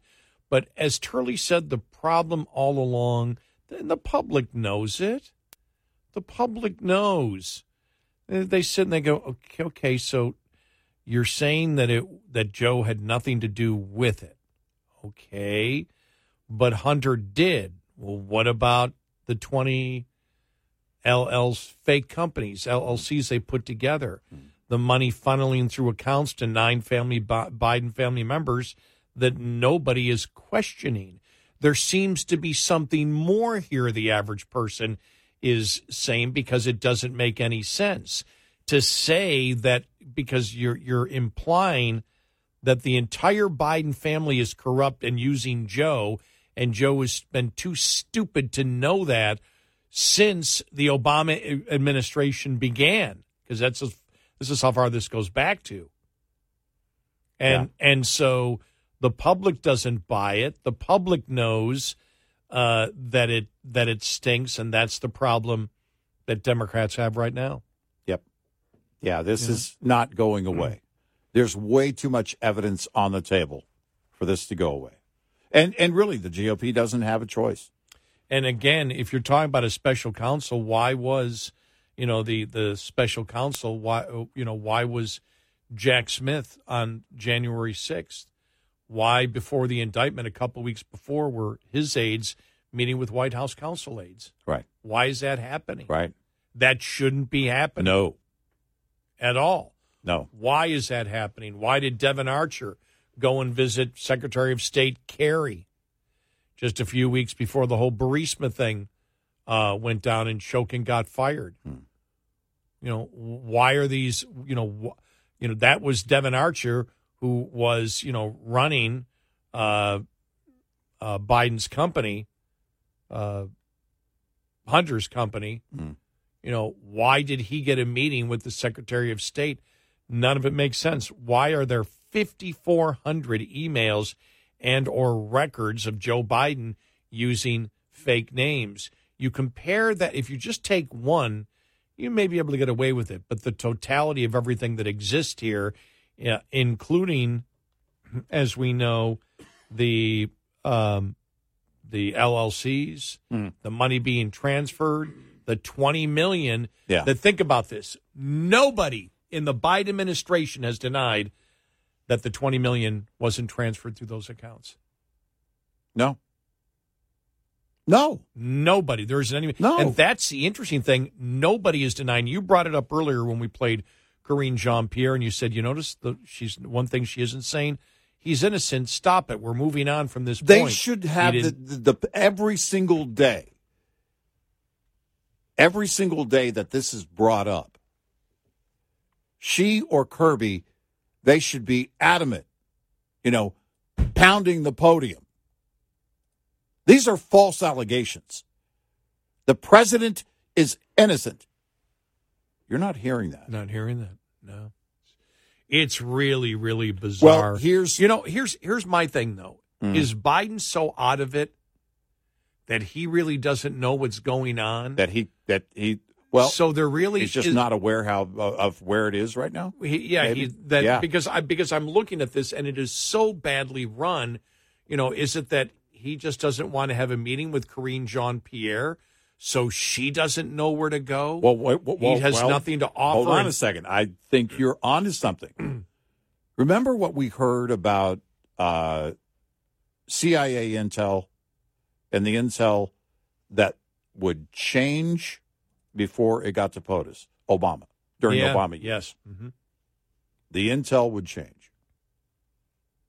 What you presented to the commander in chief was different than what the officers in the field and the analysts at the CIA put together.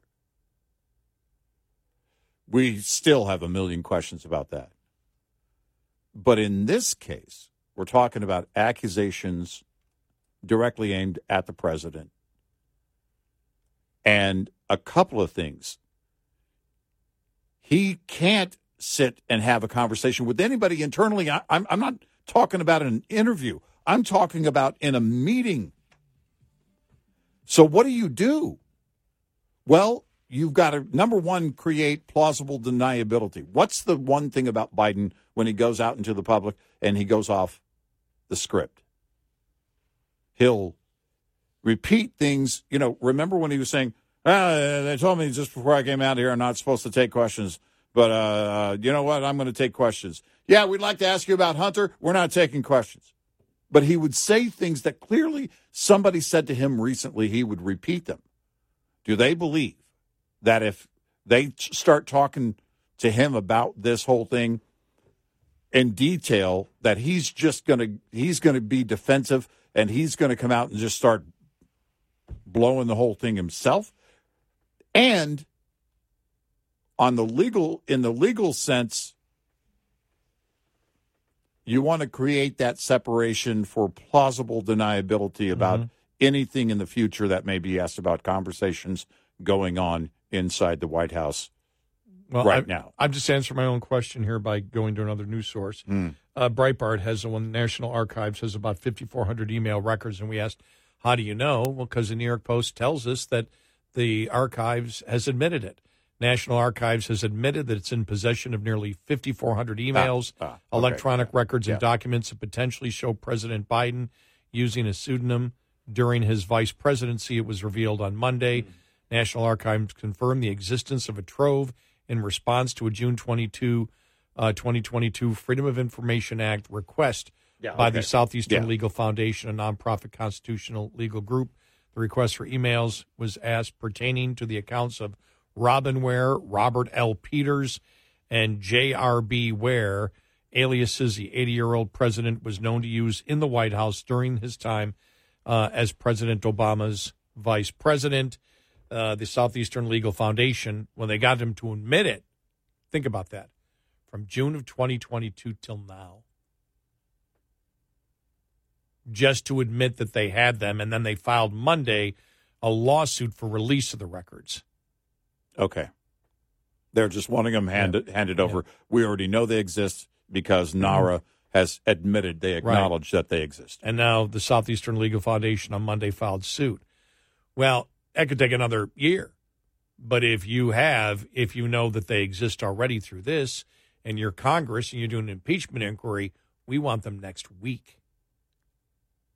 Oh yeah. And and we're Yeah. going to a judge to get and if you don't give it to them, we're going to a judge Mhm. and we need to get this thing done. Remember, you and I talked about there's just a little over you you only have um a year and a half left. A year and a half does nothing in an investigation to do something. But if you're doing an impeachment inquiry, then you're trying to get as much information in as short a period of time, and you use federal judges in order to get what you want from the federal government. And I would think that with everything we know right now laid out before a judge, you have some pretty good circumstantial evidence as to what's going. at the minimum, uh, you have uh, some great circumstantial evidence, and even more than that. Well, think about this because Probable cause, I meant, not If- yeah. circumstantial evidence. right. Probable cause. If the White House tries to deny, well, if they don't deny, if they say, if they make an excuse, well, quite often, uh, uh, top officials use aliases and communications. You can't say that because what are you doing? You're admitting that he was part of the, all these emails, that that was him. so where do you go if you're the White House? Try and say that wasn't him? There's nowhere to Well, go. It all depends what he was doing in those emails. Well, that's well, that's the- that's it. But I mean, name. first of all, it connects him to Hunter's. You know, the whole. I didn't know anything about his businesses. Of course, that was blown out of the water a while ago. Yeah. But there, it it gets you closer and closer to the fire. 86690 Red Eye. Hi, I'm Jen Loomis, a transport safety expert at JJ Keller, and I'm here to share a tip on roadside inspections. Drivers must always be prepared for a roadside inspection. This means drivers should always have their personal, vehicle, and company credentials organized and ready, and having any shipment paperwork such as bills of lading or hazardous material shipment emergency response information organized and ready for the inspection official. Just an FYI, the top two violations written against drivers every year, as well as during Operation Road Check, are log general form and manner and log not current. Both are completely avoidable if the driver keeps the log accurate, compliant, and current at all times. Having the vehicle ready for inspection involves the driver conducting daily inspections and making sure any problems that are discovered are immediately corrected. Vehicle readiness also requires the company to make sure that the vehicle is current on all scheduled maintenance and that the maintenance schedule is adequate. This will make sure the driver is being given a sound vehicle to start with. This tip was brought to you by JJ Keller and Associates. Visit us at jjkeller.com. Get in touch with Red Eye Radio toll free at 866 90 Red Eye.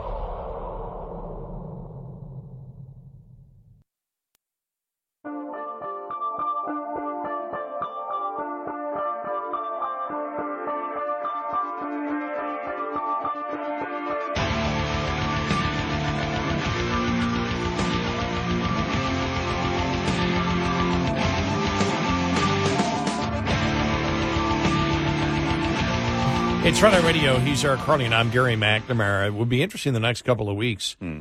You know, uh, Labor Day weekend, and then the, the you've got uh, Congress coming back. But uh, when you think of everything that's coming out, it's it's almost getting to be too much. Yeah. And and when we played Jonathan Turley before, it's almost like okay, all these stories are coming out. You need to you need to uh, give me a flow chart. Well, it's interesting Give- though. You give- said is Biden, you know, he doesn't digest all of this. Maybe he's just not aware enough. And I was thinking just that because I was thinking the whole Russian collusion thing, the Russian hoax. You needed, you still need a flow chart for that, but now Yeah. you need a flow chart for this. Are they? Is he able to keep up with it all?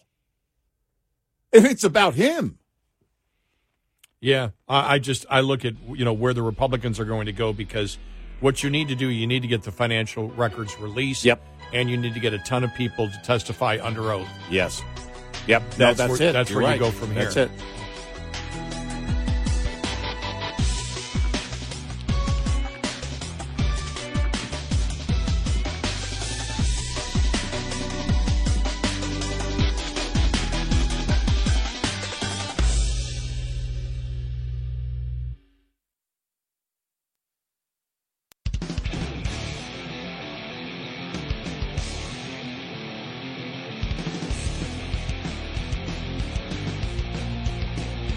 Giving you 70% each night. Eric Harley and Gary McNamara on Red Eye Radio. It's Red Eye Radio. He's Eric Harley, and I'm Gary McNamara. The federal government has just recommended one cup of coffee a month. That's it. Decaf. Decaf. Yes. And and none of the sugary drinks.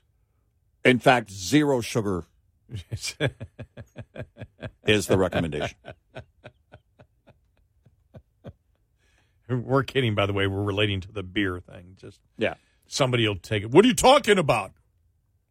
Oh, they also recommend.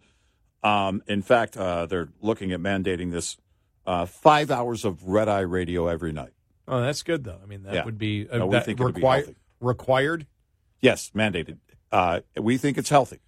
Yes, We believe and changing the name Radio Free Biden. yeah, Well, it's You know- mandatory that you listen, so it's got to be something like that. exactly. You, you, yeah. Uh, we're going to outlaw ceiling fans, but the good news is you can listen to these guys on the radio. Um, you hit on something going into the bottom of the hour, and that is if he's, you know, if they're worried that he's out of touch and they don't want to confuse him, and that would only be because he's out of touch and that he can't keep up with it every day and that he might just fire off things, mm-hmm. you know, at a, at, in, in front of the media without thinking because he never does that. And that's the play at the White House. Then you can't be Karine Jean Pierre. Another reason you can't be Karine Jean Pierre up there going, the president is innocent because you can, at that point, you're going to have to start building the defense on the inside, in, it, it- behind the scenes, inside the walls. Everybody is going to have to build that same defense and talking points, and the president is going to have to be a part of that. If you just try not to bring it up, is that their game? I don't know. I don't know if they know what their game is because she got burned big time already. Oh, it's horrible. She already got burned big time when, you know, for uh, months she was stating, no, he knows absolutely nothing, and we stick by this. He doesn't know anything about his son's business activities. It does. And now nobody's saying that. The only thing that you have that where they have are now is that uh, it's just an illusion of influence. That it was simply Hunter Biden. Now, what they're forgetting is the 20 LLCs that fake companies that that only existed to transfer money through different accounts to at least nine different Biden family members. You can't get away from that. You know, we can talk about all the other stuff going on and whether there's a, you know, you've got collusion with the with the Justice Department, but just on that alone, you know, and because those are all different stories that relate to this, but on the story of Biden himself, and this is why the American public doesn't buy it, but what they're trying to sell the public is it's simply Hunter, and Hunter was a cocaine addict.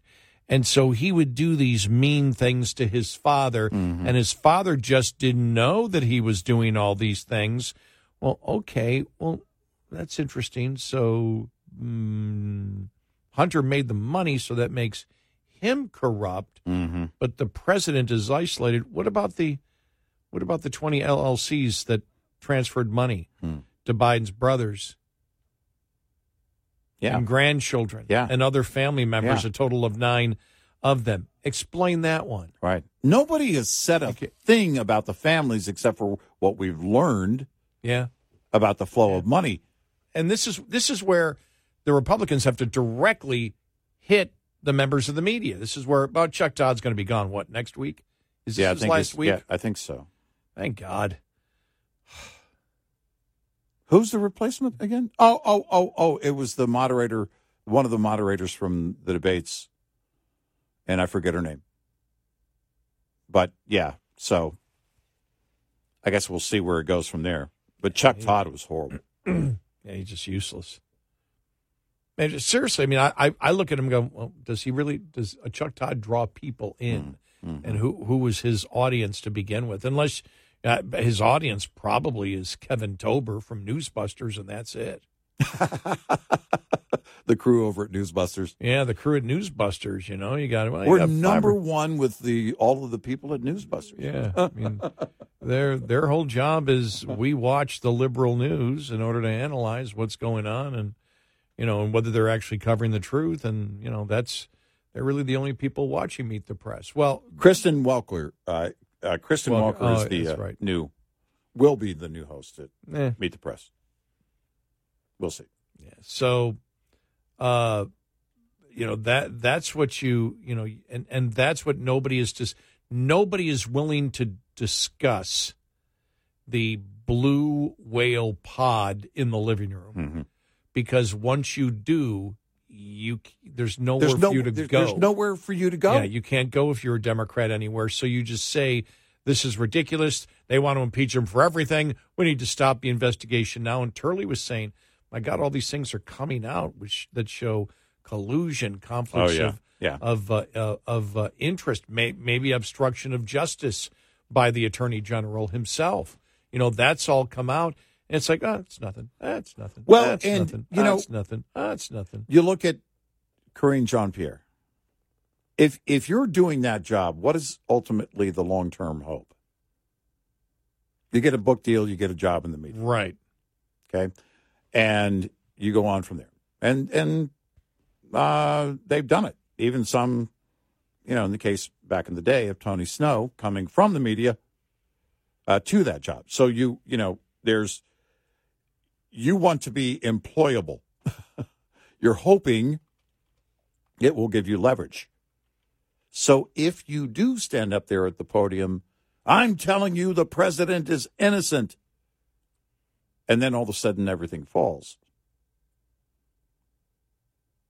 That could hurt your chances long term. Now, I think you're still going to be tarnished, but it's going to be a much different situation than where she is now if she comes back and says, Listen, guys, I wasn't aware of all of this. Now, she's only going to be able to sell that at MSNBC. Yeah. yeah. I'm not even sure she can sell that at MSNBC. But you don't, there is no passion for defending this president right now at this point. None. But there is a passion to, to still protect him. Oh, I think I think you I think it's a default. I think you have to, right? Because you don't because if this was a and someone said it the other day they said my god this should be the number one story with everything going on i mean this uh, this the entire thing because of how big of an influence peddling it views Mm-hmm. and with the 20 llcs and the number of bank accounts and the money funneling to the president's family. My god if this this has never existed in modern american politics anything close to this this should be the dominant number one news story. And so maybe they're not defending him as much anymore but they're still covering for him. So I was thinking about this over the weekend. They get to a point where things are mounting and the GOP brings more and more to the table. Biden's arrogance, I believe, and defiance. If he's going to step down, he's not going to step down for them. They'll announce he's stepping down for health reasons. Now, that's been floating around social media maybe since the beginning, since January of 2021. But it wouldn't surprise me. I'm not going to predict that's going to happen because nobody knows. But it is right out of his arrogant playbook. I'm innocent. I'm stepping down for health reasons. And then he's out the door. Now, here's the question if that happened, is the GOP done? Now they're done with impeachment because that's, or are they? Are they done with an, in- let's say the inquiry itself gets to a certain point, rises to a certain point, because like we said, you're not going to be able to deny the flow of money. You, I'm sorry, there's no excuse. You know, I would I would have said so that it was a greater possibility until you had both the Biden and Harris camp come out furious about what Newsom is doing that Newsom's going to debate mm-hmm. DeSantis mm-hmm. on Fox News. They're just livid about that. Mm-hmm. So I don't sense that that's what's going on. I think the speculation is there that he, he may be forced to do it, but I'm I just my gut Well, te- my gut tells me they're not there and haven't and and you could well be that right in the White House. because using my own same logic, his defiance and arrogance means he'll never step down. Um, yeah. Because you're telling him he needs to step down. Yeah, I'm not stepping down, Jack. I'm from Scranton. I'm ready.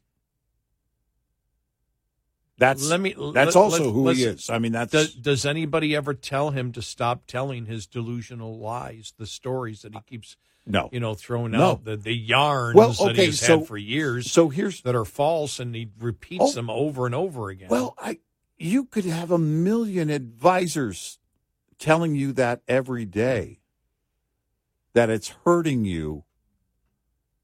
But by this point, what does it matter? Because it was early on, it was spring of 21. And I can't remember if it was the Washington Post or New York Times or what liberal media outlet wrote the story. The bizarre set of lies Joe Biden has been telling for years. And you, is it just to the point of you're not going to tell him because his mind just fires off? Whatever his brain fires off, he's Mhm. just going to say it.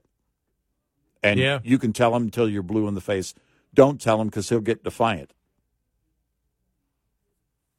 I- the more you tell him, the more you advise him, the more he goes out to the podium. Well, they were telling me not to tell all these lies, but I'm going to line up these.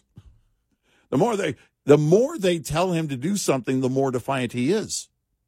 That defiant nature is to the bone, Jack. Yeah. So I just there was such an uproar uh, over the Gavin Newsom debate the other Mm, day mm. from both camps Hmm. because I do think that the Harris camp is looking at this and saying, "Well, How if, dare you. if Yeah. Joe is going to Yeah, bow yeah. out, Right. well, he's just." he's pushing me aside. He's Right. he's going to argue DeSant. He's going to argue with DeSantis. That's a huge. Think about that. You know, we don't put it in, in this way because we talk about things like, you know, the people are concerned with the economy, Right. Uh, the the inflation, illegal uh, immigration, but when you you know when you look at it when you look at it as to uh, you know they seem to be completely clueless to all of that Yeah, right. I mean Well- so, so because they're they're the things they're debating right now and the things they're doing seems to be completely clueless you have to ask how clueless is biden on everything i mean they keep him away from everyone Yeah, to the do. point where we've never seen He's a liability. We've never seen a president that's been this isolated in modern American history. Maybe you might say Roosevelt was. Well, okay. But Roosevelt, because of his physical condition, which would be the same technically here, different physical condition is mind. What about Newsom on this? Look at Newsom as Hillary was in 2016, and Bernie would be both Harris and Biden combined, right? In other words, the party's looking at ushering in very seriously Newsom, and Newsom's going, "Oh no, he's the guy," like Hillary was saying. Oh no, Bernie's doing very well, and there was never a chance Bernie was going to be the nominee in 2016, and they're just setting it up. And at the White House and the VP's office, how dare you? But Yeah, the yeah. party's going, yeah, we need to do something. Yeah, they're furious Yep. at at uh, at Newsom. Right. He's bypassing it, Mhm. and he's making it seem like I'm not going to run. Right. hmm Hmm. Interesting. Mm-hmm. Eight six six ninety red eye. Get in touch with Red Eye Radio toll free at 866 90 Red Eye.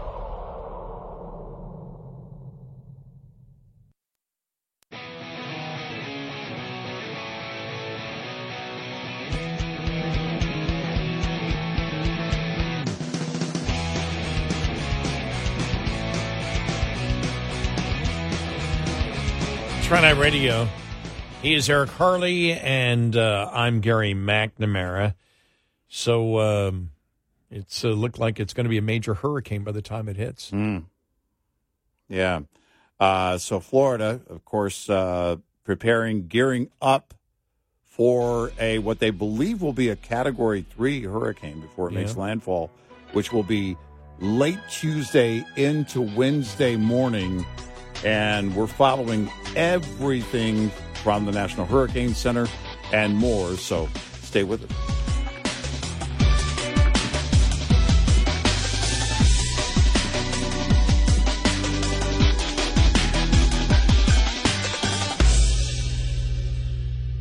This is Red Eye Radio on Westwood One.